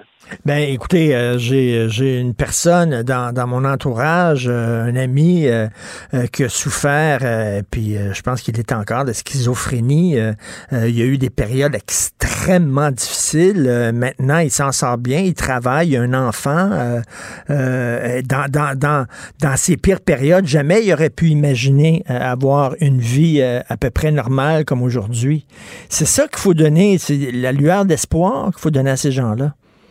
Oui, carrément, carrément. Vous avez tout à fait raison de souligner aussi. C'est, c'est, ce qui est particulier des problèmes de santé mentale, c'est que c'est épisodique. Okay? Donc, les personnes vont vivre une période où ils vont tomber en psychose, où ils vont vivre des, des, des périodes extrêmement, euh, on s'entend, difficiles. Mais euh, tout ça euh, évolue dans le temps, change dans le temps. T'sais. Ça, euh, on n'est pas comme devant euh, des gens qui ont, ont des conditions euh, complètement incurables. T'sais. Et d'ailleurs, et d'ailleurs euh, la médecine est impuissante par rapport à un paquet de conditions. Puis, tu sais, on n'appelle pas aux gens de, d'arrêter de vivre pour autant. On essaie de l'organiser euh, pour que ces gens-là puissent avoir la vie la plus satisfaisante possible. T'sais. Mais mais Donc, quand euh, mais, mais ces gens-là peuvent dire aussi, vous sous-estimez, vous banalisez la souffrance que que j'ai. Bon, il y a une jeune euh, YouTubeuse là, ça fait beaucoup jaser. Elle, elle est jeune, elle veut l'aide médicale à mourir. Je crois que c'est une Américaine, une Française. En tout cas, elle a plusieurs personnes. Puis elle dit de temps en temps, il y a une personnalité qui prend le contrôle euh, de, de mon corps et euh, euh, je vis avec ça depuis longtemps. C'est une souffrance énorme. Euh, je souffre autant que quelqu'un qui a le cancer, par exemple, en phase terminale. Euh, ça serait euh, inhumain de me laisser vivre comme ça. Est-ce que, en même temps, vous dites que votre groupe, là, vous êtes divisé. J'imagine qu'il y a des gens aussi qui entendent cette souffrance-là. Là. Oh oui, non, oui, non, écoute, comme tu dis, euh, puis euh, ça repose beaucoup sur euh, ce qu'on appelle l'autodétermination des personnes. Les gens devraient avoir le droit de choisir. Et de... Moi, je veux bien, là, l'autodétermination, ça fait partie de notre A D N, là, mais tu sais, je trouve que des fois, euh, toutes les notions de, d'autodétermination puis d'empowerment, ça a le dos large. Hein? Ouais, oui, on, oui, oui. Ben, c'est pas mal d'affaires là-dedans. Là, ben, c'est donner une corde à quelqu'un. Je m'excuse, mais c'est ça, l'aide médicale à mourir, c'est je te donne une corde. Puis tu peux aller te pendre ouais. quelque part. C'est, c'est, j'ai, j'ai de la difficulté avec ça. Est-ce qu'on fait tout ce qu'on peut, M. Charles Rice? Est-ce qu'on fait tout ce qu'on peut pour aider ces gens-là? C'est ça la question. Mais moi, je pense qu'on a beaucoup de croûtes à manger au Québec. OK? On a, il y a eu des avancées, bien sûr, là, mais tu sais, euh, il y a eu quand même il y a un nouveau plan d'action qui a été mis sur pied, mais tu sais, il y a eu toute une réflexion qui a été faite au Québec, puis on a pris du retard, tu sais. Euh, puis je trouve que, tu sais, euh, on a beaucoup de croûtes à manger, là, pour qu'on ait un système qui, qui puisse répondre à l'ensemble des besoins des personnes, tu sais. Et ça aussi, c'est un autre élément qu'il faut tenir compte, tu sais. Avant de, de proposer l'aide médicale à mourir ou le suicide assisté aux personnes, il faudrait regarder un peu dans notre cours. Là, c'est quoi, c'est quoi que, c'est quoi qu'on offre aux personnes là, pour euh, les aider à s'en sortir, pour les aider à s'intégrer dans la communauté, pour sortir de la solitude, pour sortir rester des conditions euh, de vie un peu euh, déplorables dont plusieurs euh, font euh, vivre. Là, donc, euh, moi, je pense que ça aussi, ça, fait, ça doit faire partie du débat. Là, c'est, ben euh... oui, ben écoutez, là, vous l'avez vu là, dans le réseau public, il y a des enfants, il y, y a plein d'enfants maintenant qui, qui, qui souffrent de, de, de dépression depuis la pandémie. Ça peut prendre un an avant de voir un psy. Ça n'a pas de ah sens. Oui. Non, en, en principe, il y aurait probablement plus accès à l'aide médicale à mourir avant que, que, que voir son psy. C'est oui. un peu paradoxal. Oui, oui. En tout cas, M. Charles Rice, merci de nous parler. Moi, ça me mettrait mal à l'aise, mais ça ne veut pas dire que je minimise la souffrance de ces gens-là. Donc, président du Réseau communautaire en santé mentale, vous représentez trois cents organismes. Vous l'avez dit, vous avez présenté un mémoire, vous êtes divisé sur la question, mais on, je pense que tout le monde s'entend aujourd'hui qu'on a besoin d'un temps de réflexion, puis de, le report d'un an, c'est une bonne nouvelle. Bien, merci beaucoup, M. Martineau. Merci beaucoup, M. Charles Rice. Merci. Bonne journée. Richard Martineau. Plongé dans l'actualité avec des observateurs qui pensent à contre-courant.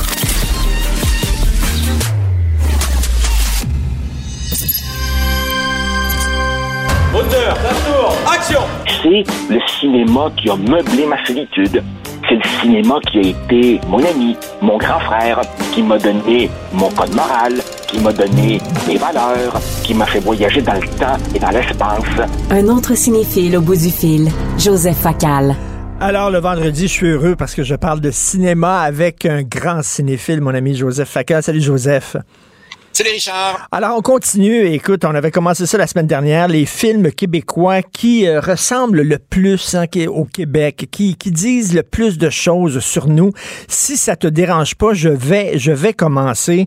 Euh, L'eau chaude, l'eau frette, un film de Marc-André Forcier euh, des années soixante-dix. On en écoute un extrait de la bande-annonce. On écoute ça. Vous avez beaucoup voyagé?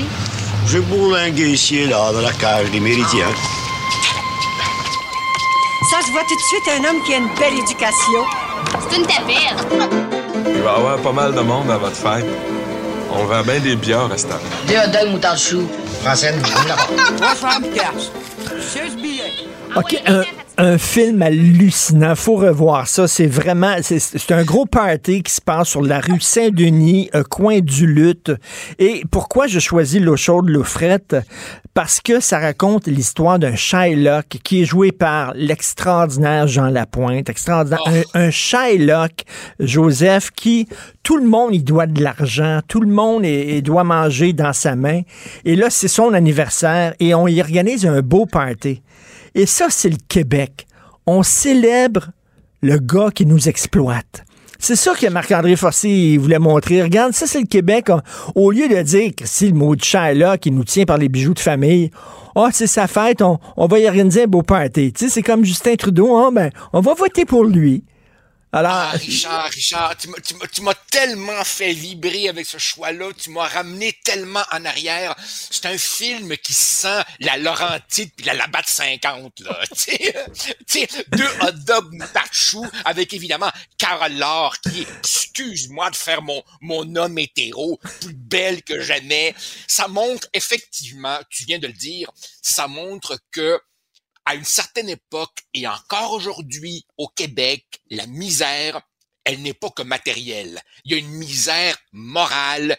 Et je sais pas si ça te frappe, mais certains films de Marc-André Forcier rappellent certaines de ses comédies italiennes, ben oui, grinçantes, comme « Affreux sans les méchants euh, » d'Ettore Scola, ou « Au nom du peuple italien » de Dino Risi, où tu sais pas trop s'il faut pleurer ou rire, les deux, finalement. Exactement. et, et, et chaque fois qu'on montre des pauvres au cinéma québécois, ils font donc pitié, c'est épouvantable. Et lui, Forcier, il dit, Christy, pourquoi vous vous révoltez pas? Et il dit, mon Dieu, vous êtes là, vous êtes pauvres, puis vous avez l'air content d'être dans votre misère plutôt que vous révolter. Il y, y, y a une partie, il y, y a une partie chez Forcier qui était rebelle dans la, dans la mesure où, quelque part, à un moment donné, il riait aussi des pauvres, quelque part pour tenter de les secouer. Autrement dit, arrêtez de vous prendre en pitié. Moi, je vous prendrai pas en pitié. On va vous montrer comme vous êtes. Réveillez-vous un peu. T'sais. Ah non, c'est oui. un merveilleux film. Et, merci de me le rappeler. Ah ben, écoute, puis des, des phrases incroyables. On l'a entendu. Il y a une madame, elle parle d'un homme, elle dit, il y a une belle éducation. Puis il y a une jeune, c'est une tapette. C'est tellement drôle. Mais, mais avec Jean-Pierre Bélanger, qui est truculent là-dedans. Bref, un très bon film. Écoute, vas-y avec un de tes choix. Ah, écoute, Richard, quand tu m'as dit on poursuit sur le cinéma québécois, tu m'as fait travailler fort et je suis pas mal fier de mes choix.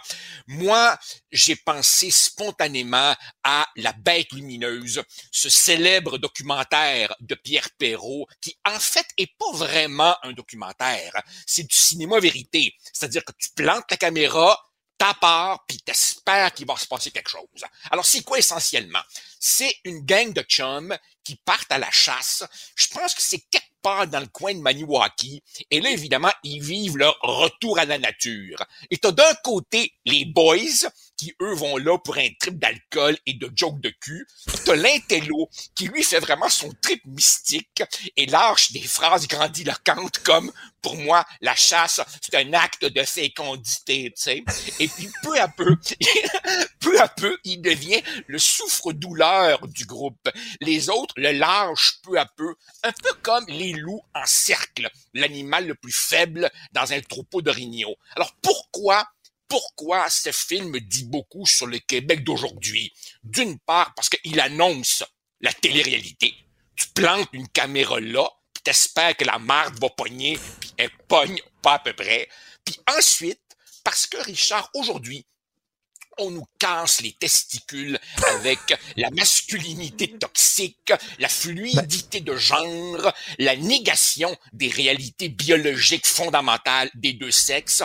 Or, ce film, c'est la nature humaine fondamentale, totale, brute, dure, émouvante, sans vernis idéologique. Rappelle-toi, quand son vieux, quand son vieil ami d'enfance, Bernard, lui dit « Ton poème, tu peux te le fourrer dans le cul! » Il a eu spontané. Mais, mais, mais, mais Perrault était, était un peu pervers parce qu'il a pris un, un gars qui est très sensible, un poète, un professeur de littérature, puis il dit « Je vais t'amener dans un milieu hyper macho, à la chasse. » Et là, il savait fort bien que les autres allaient tomber dessus, là, vraiment, puis il le dévore. Absolument. Cru, là. Et, absolument. Et, et je, je, je, je crois d'ailleurs, je, je, je sais pas si c'est une légende urbaine ou si c'est vraiment arrivé, que le monsieur qui a, qui a, qui, qui, qui, qui, qui euh, j'allais dire qu'il joue un rôle. Non, non. Ce, ce monsieur-là, il a été très ébranlé par ça, cool. Un peu comme le Star Wars Kid des années plus tard. Il a, il a traîné ça d'avoir été dans, et, dans ce film-là. Alors, et, tu vois, c'est ça. Écoute, c'est, c'est, la, c'est, c'est peut-être la première émission de télé-réalité. C'est-à-dire que ben c'est oui, très casté. Hein. On va prendre des douchebags, là, puis on va mettre un gars qui est un peu sensible, un peu feluette au, autour de ça, puis on va regarder le festin. C'est ça. Ça annonce la télé-réalité et c'est vraiment le mal, malgré tout ce que le wokisme et la déconstruction contemporaine veut essayer de nous faire croire. Le faible, il est broyé sans pitié. Tout à fait. Un autre film que j'adore, un ovni dans le milieu du cinéma québécois, c'était pas un grand réalisateur, Jean-Claude Lard, là, au point de vue de la forme. Euh, c'était un peu brinque-ballant, ces films, mais Parlez-nous d'amour est un film hallucinant. On en écoute un extrait. Quand c'est que tu m'appelles Lorraine devant le monde, toi, petite tête d'eau? Entre onze et six, je m'appelle Sophia. Et entre les jambes, comment tu t'appelles? Entre les jambes, je m'appelle terrain privé, chérie. Hey, moi, ça me fait rien de cul, mais il y a rien que deux heures, t'es déjà gorlot. T'es pas ici pour me faire la morale, Lorraine. Hey, je t'ai déjà dit que je m'appelais Sophia. Sophia, Lorraine, c'est la même chose. Alors, euh, c'est les coulisses d'une émission de télévision populaire, genre Boubou dans le métro, qu'il y avait dans les années soixante-dix, les émissions d'après-midi qu'il y avait euh, au Canal dix et au Canal deux. Ils nous montrent les coulisses de ce... De, de ce showbiz qui a l'air tout beau comme ça, mais quand tu regardes en arrière, c'est absolument dégueulasse.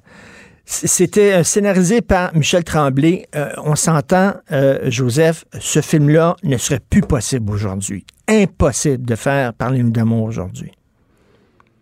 Richard, je te jure que ce que je vais dire est vrai.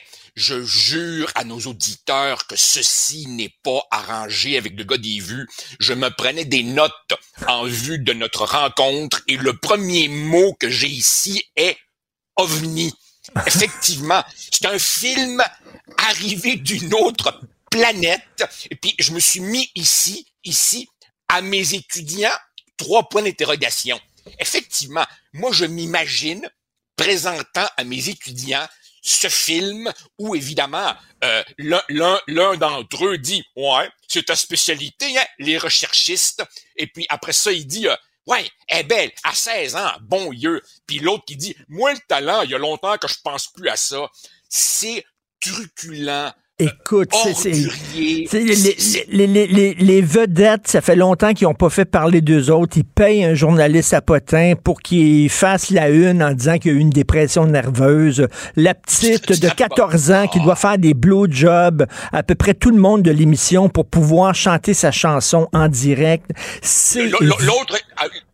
L'autre qui se met une boule de Kleenex d'un culotte pour essayer de, de, de, écoute, c'est, alors évidemment, il, il, je me demande, écoute, Richard, je me demande comment réagiraient mes étudiants si je leur présentais, euh, les Tannants, ou, ou Réal Giguère, ou, ou, ou les Michel Louvain, les talk shows, les variétés des années soixante-dix. Et t'as tellement raison de dire que Jean-Claude Lard a vraiment eu un étrange destin. Mm. Il était à bien des égards euh, iconoclaste, très audacieux. Euh, il, il a fait des films avec William Shatner, le gars de Star Trek. Après ça, il nous a fait le, le film sur la, la, la pandémie, virus, puis tout ça. Là, tu sais, c'est un gars qui a eu une drôle de trajectoire. Après ça, il a abouti à le premier Lancé Compte avec Jean Tremblay. Une mais, drôle de trajectoire. Un film à voir. Mais, mais, mais la, la, la plus grande critique jamais faite du showbiz. Il y a eu, il y a eu des films ah comme oui, Nashville ah oui. de Robert Altman, il y a eu Network de Sidney Lumet. C'est la critique la plus dure, la plus violente, la plus virulente ah oui. euh, sur le milieu du showbiz ever. Partout à travers ah le monde, oui, j'ai ah jamais oui, vu un film ah comme oui, ça. Ah oui. Donc, c'est à voir. Euh, écoute, tu veux nous parler de Crazy, bien sûr. Ah, bah, écoute. On écoute écoute, un extrait. Alors, on écoute un extrait. OK, vas-y. Allez donc, chie. Ta gueule, le fif. Ferme la dent, toi, ta gueule. Il me semble que ça renifle pas mal pour un gars des intox. Merde, si j'en ai-tu manqué à bout, moi, là? Deux sujets étaient devenus tabous à la maison. Moi et Raymond. Ça rend baveux manger des graines, hein? Hé, hey, là, ça va faire, là! Ça fait pour le cul au vif en sortant de prison. Hey! Il en avait pris pour un an pour avoir massacré un pauvre junkie qui avait tenté de lui voler sa coke. Joseph, euh, le, le, le plus grand rôle de Michel Côté. Ah, bien sûr. Alors donc, on est ici dans les années soixante-dix. Crazy sort en deux mille cinq du regretté Jean-Marc Vallée, décédé le jour de Noël deux mille vingt et un. Pourquoi ce film parle du Québec d'aujourd'hui? D'abord, Richard, toi, tu es né en juillet soixante et un. Moi, je suis né en mars soixante et un. Nous avons à peine quatre mois de différence. Et moi, je dis, pour comprendre des gars comme toi et moi, qui avions entre dix et vingt ans dans les années soixante-dix au Québec. Toi, t'as grandi à Verdun, moi, un peu partout au Québec. Pour comprendre des hommes qui ont été adolescents dans les années soixante-dix, il faut voir Crazy. Le père qui tripe sur Aznavour et Patsy Cline, qui essaie de s'émanciper un peu de, de, de la tutelle de la religion, la déliquescence un peu de la famille traditionnelle, l'éveil, l'éveil à la problématique de l'homosexualité. Tu te rappelles quand il lui dit « Je t'aime, on va t'accompagner dans ta maladie, dans ta maladie, voyons donc! » Tu te rappelles? Et, et, et, et tu as souvent écrit, Richard, que c'était formidable de grandir dans le Québec des années soixante-dix, parce que si nous étions plus pauvres matériellement, il y avait une énergie créatrice dans le Québec de cette époque. Je crois, Richard, que toi et moi, on a été la génération la plus bercée par la musique de son époque. Et, et, et ce film, rappelle-toi, Bowie, les Stones, Pink Floyd, c'est un merveilleux film, c'est ben, un hymne c'est, c'est passé, à, à, à notre génération. C'est la première fois qu'on regarde un film québécois puis on se reconnaissait, c'est la musique. C'est la première fois, parce que ça coûtait cher. Hein. Euh, j'avais parlé à Jean-Marc Vallée une fois, il dit, tu peux pas croire le, le prix que ça nous a coûté, le, euh, rien pour mettre ces tunes-là, mais il dit, pour moi, c'était important, parce que je voulais ah, oui. je voulais parler de notre, notre adolescence, puis notre adolescence, c'était Exactement. Pink Floyd, c'était beau, oui.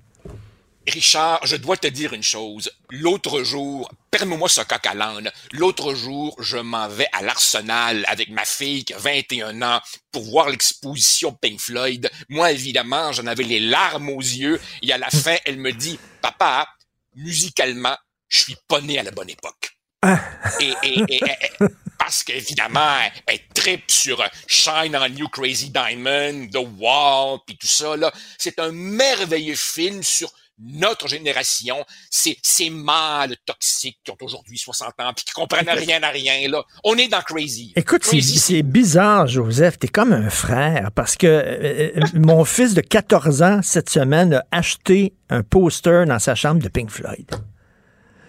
C'est, c'est, c'est, c'est drôle, hein? Puis c'est le fun de voir des, des, des jeunes qui redécouvrent cette musique-là, là. Et, Richard, écoute... Oui. Richard, regarde, je, je, je l'ai pas encore encadré. Regarde bien ce que je vais te montrer. C'est le poster, je l'ai ah, pas encore déroulé. De Animals. C'est le poster, oui, le show au Stade Olympique de Pink Floyd en soixante-dix-sept. J'étais là, je l'ai comme une balle. J'étais là. Euh, voilà. On aurait dû se rencontrer. La sono était épouvantable, mais ça n'a aucune importance. Un moment euh, un moment euh, euh, marquant de notre jeunesse. Nous avions seize ans à l'époque. Voilà. Une Des années merveilleuses. Une sono épouvantable. Je suis convaincu que la, la, les tunes d'Animals tournent encore là, dans, le, dans le stade olympique. Là. C'est, c'est, c'était... À, à, à, avec le cochon gonflable. Écoute, on n'a pas fait le tour, Joseph. Est-ce qu'on remet ça vendredi prochain, d'autres films j'ai, québécois? J'ai, j'ai... J'ai encore plein de munitions dans ma, dans ma Kalachnikov cinématographique. Avec plaisir, on continue. Ah, quel bonheur. Merci beaucoup. Bon week-end, Joseph Facal. Ça marche, salut. Merci. C'est déjà fini. Regarde, j'ai pas vu le temps passer. Là, Benoît va dire, ah, moi, donc, mange donc un beigne. Ah, moi, donc, mange donc un beigne. Puis là, si tu manges pas, il me fait penser à ma mère. T'en veux pas une deuxième portion de spaghetti? Non. Puis là, elle prend personnel. Non, non, tu veux pas de mon spaghetti. Il est comme ça, Benoît. C'est comme une maman. Ah, moi, donc, mange donc mon beigne. Il prend personnel, si on dit non. Florence Lamoureux, merci beaucoup à, pour la recherche. André-Sylvain Latour, Charlotte Duquette, Louis-Antoine Lemire, merci beaucoup à vous tous. Euh, Jean-François Roy euh, à la réalisation, à la régie, Benoît, puis c'est Christine Bang euh, qui prend la relève. On se reparle lundi, huit heures trente. Habillez-vous chaudement. Bon week-end. Cube Radio.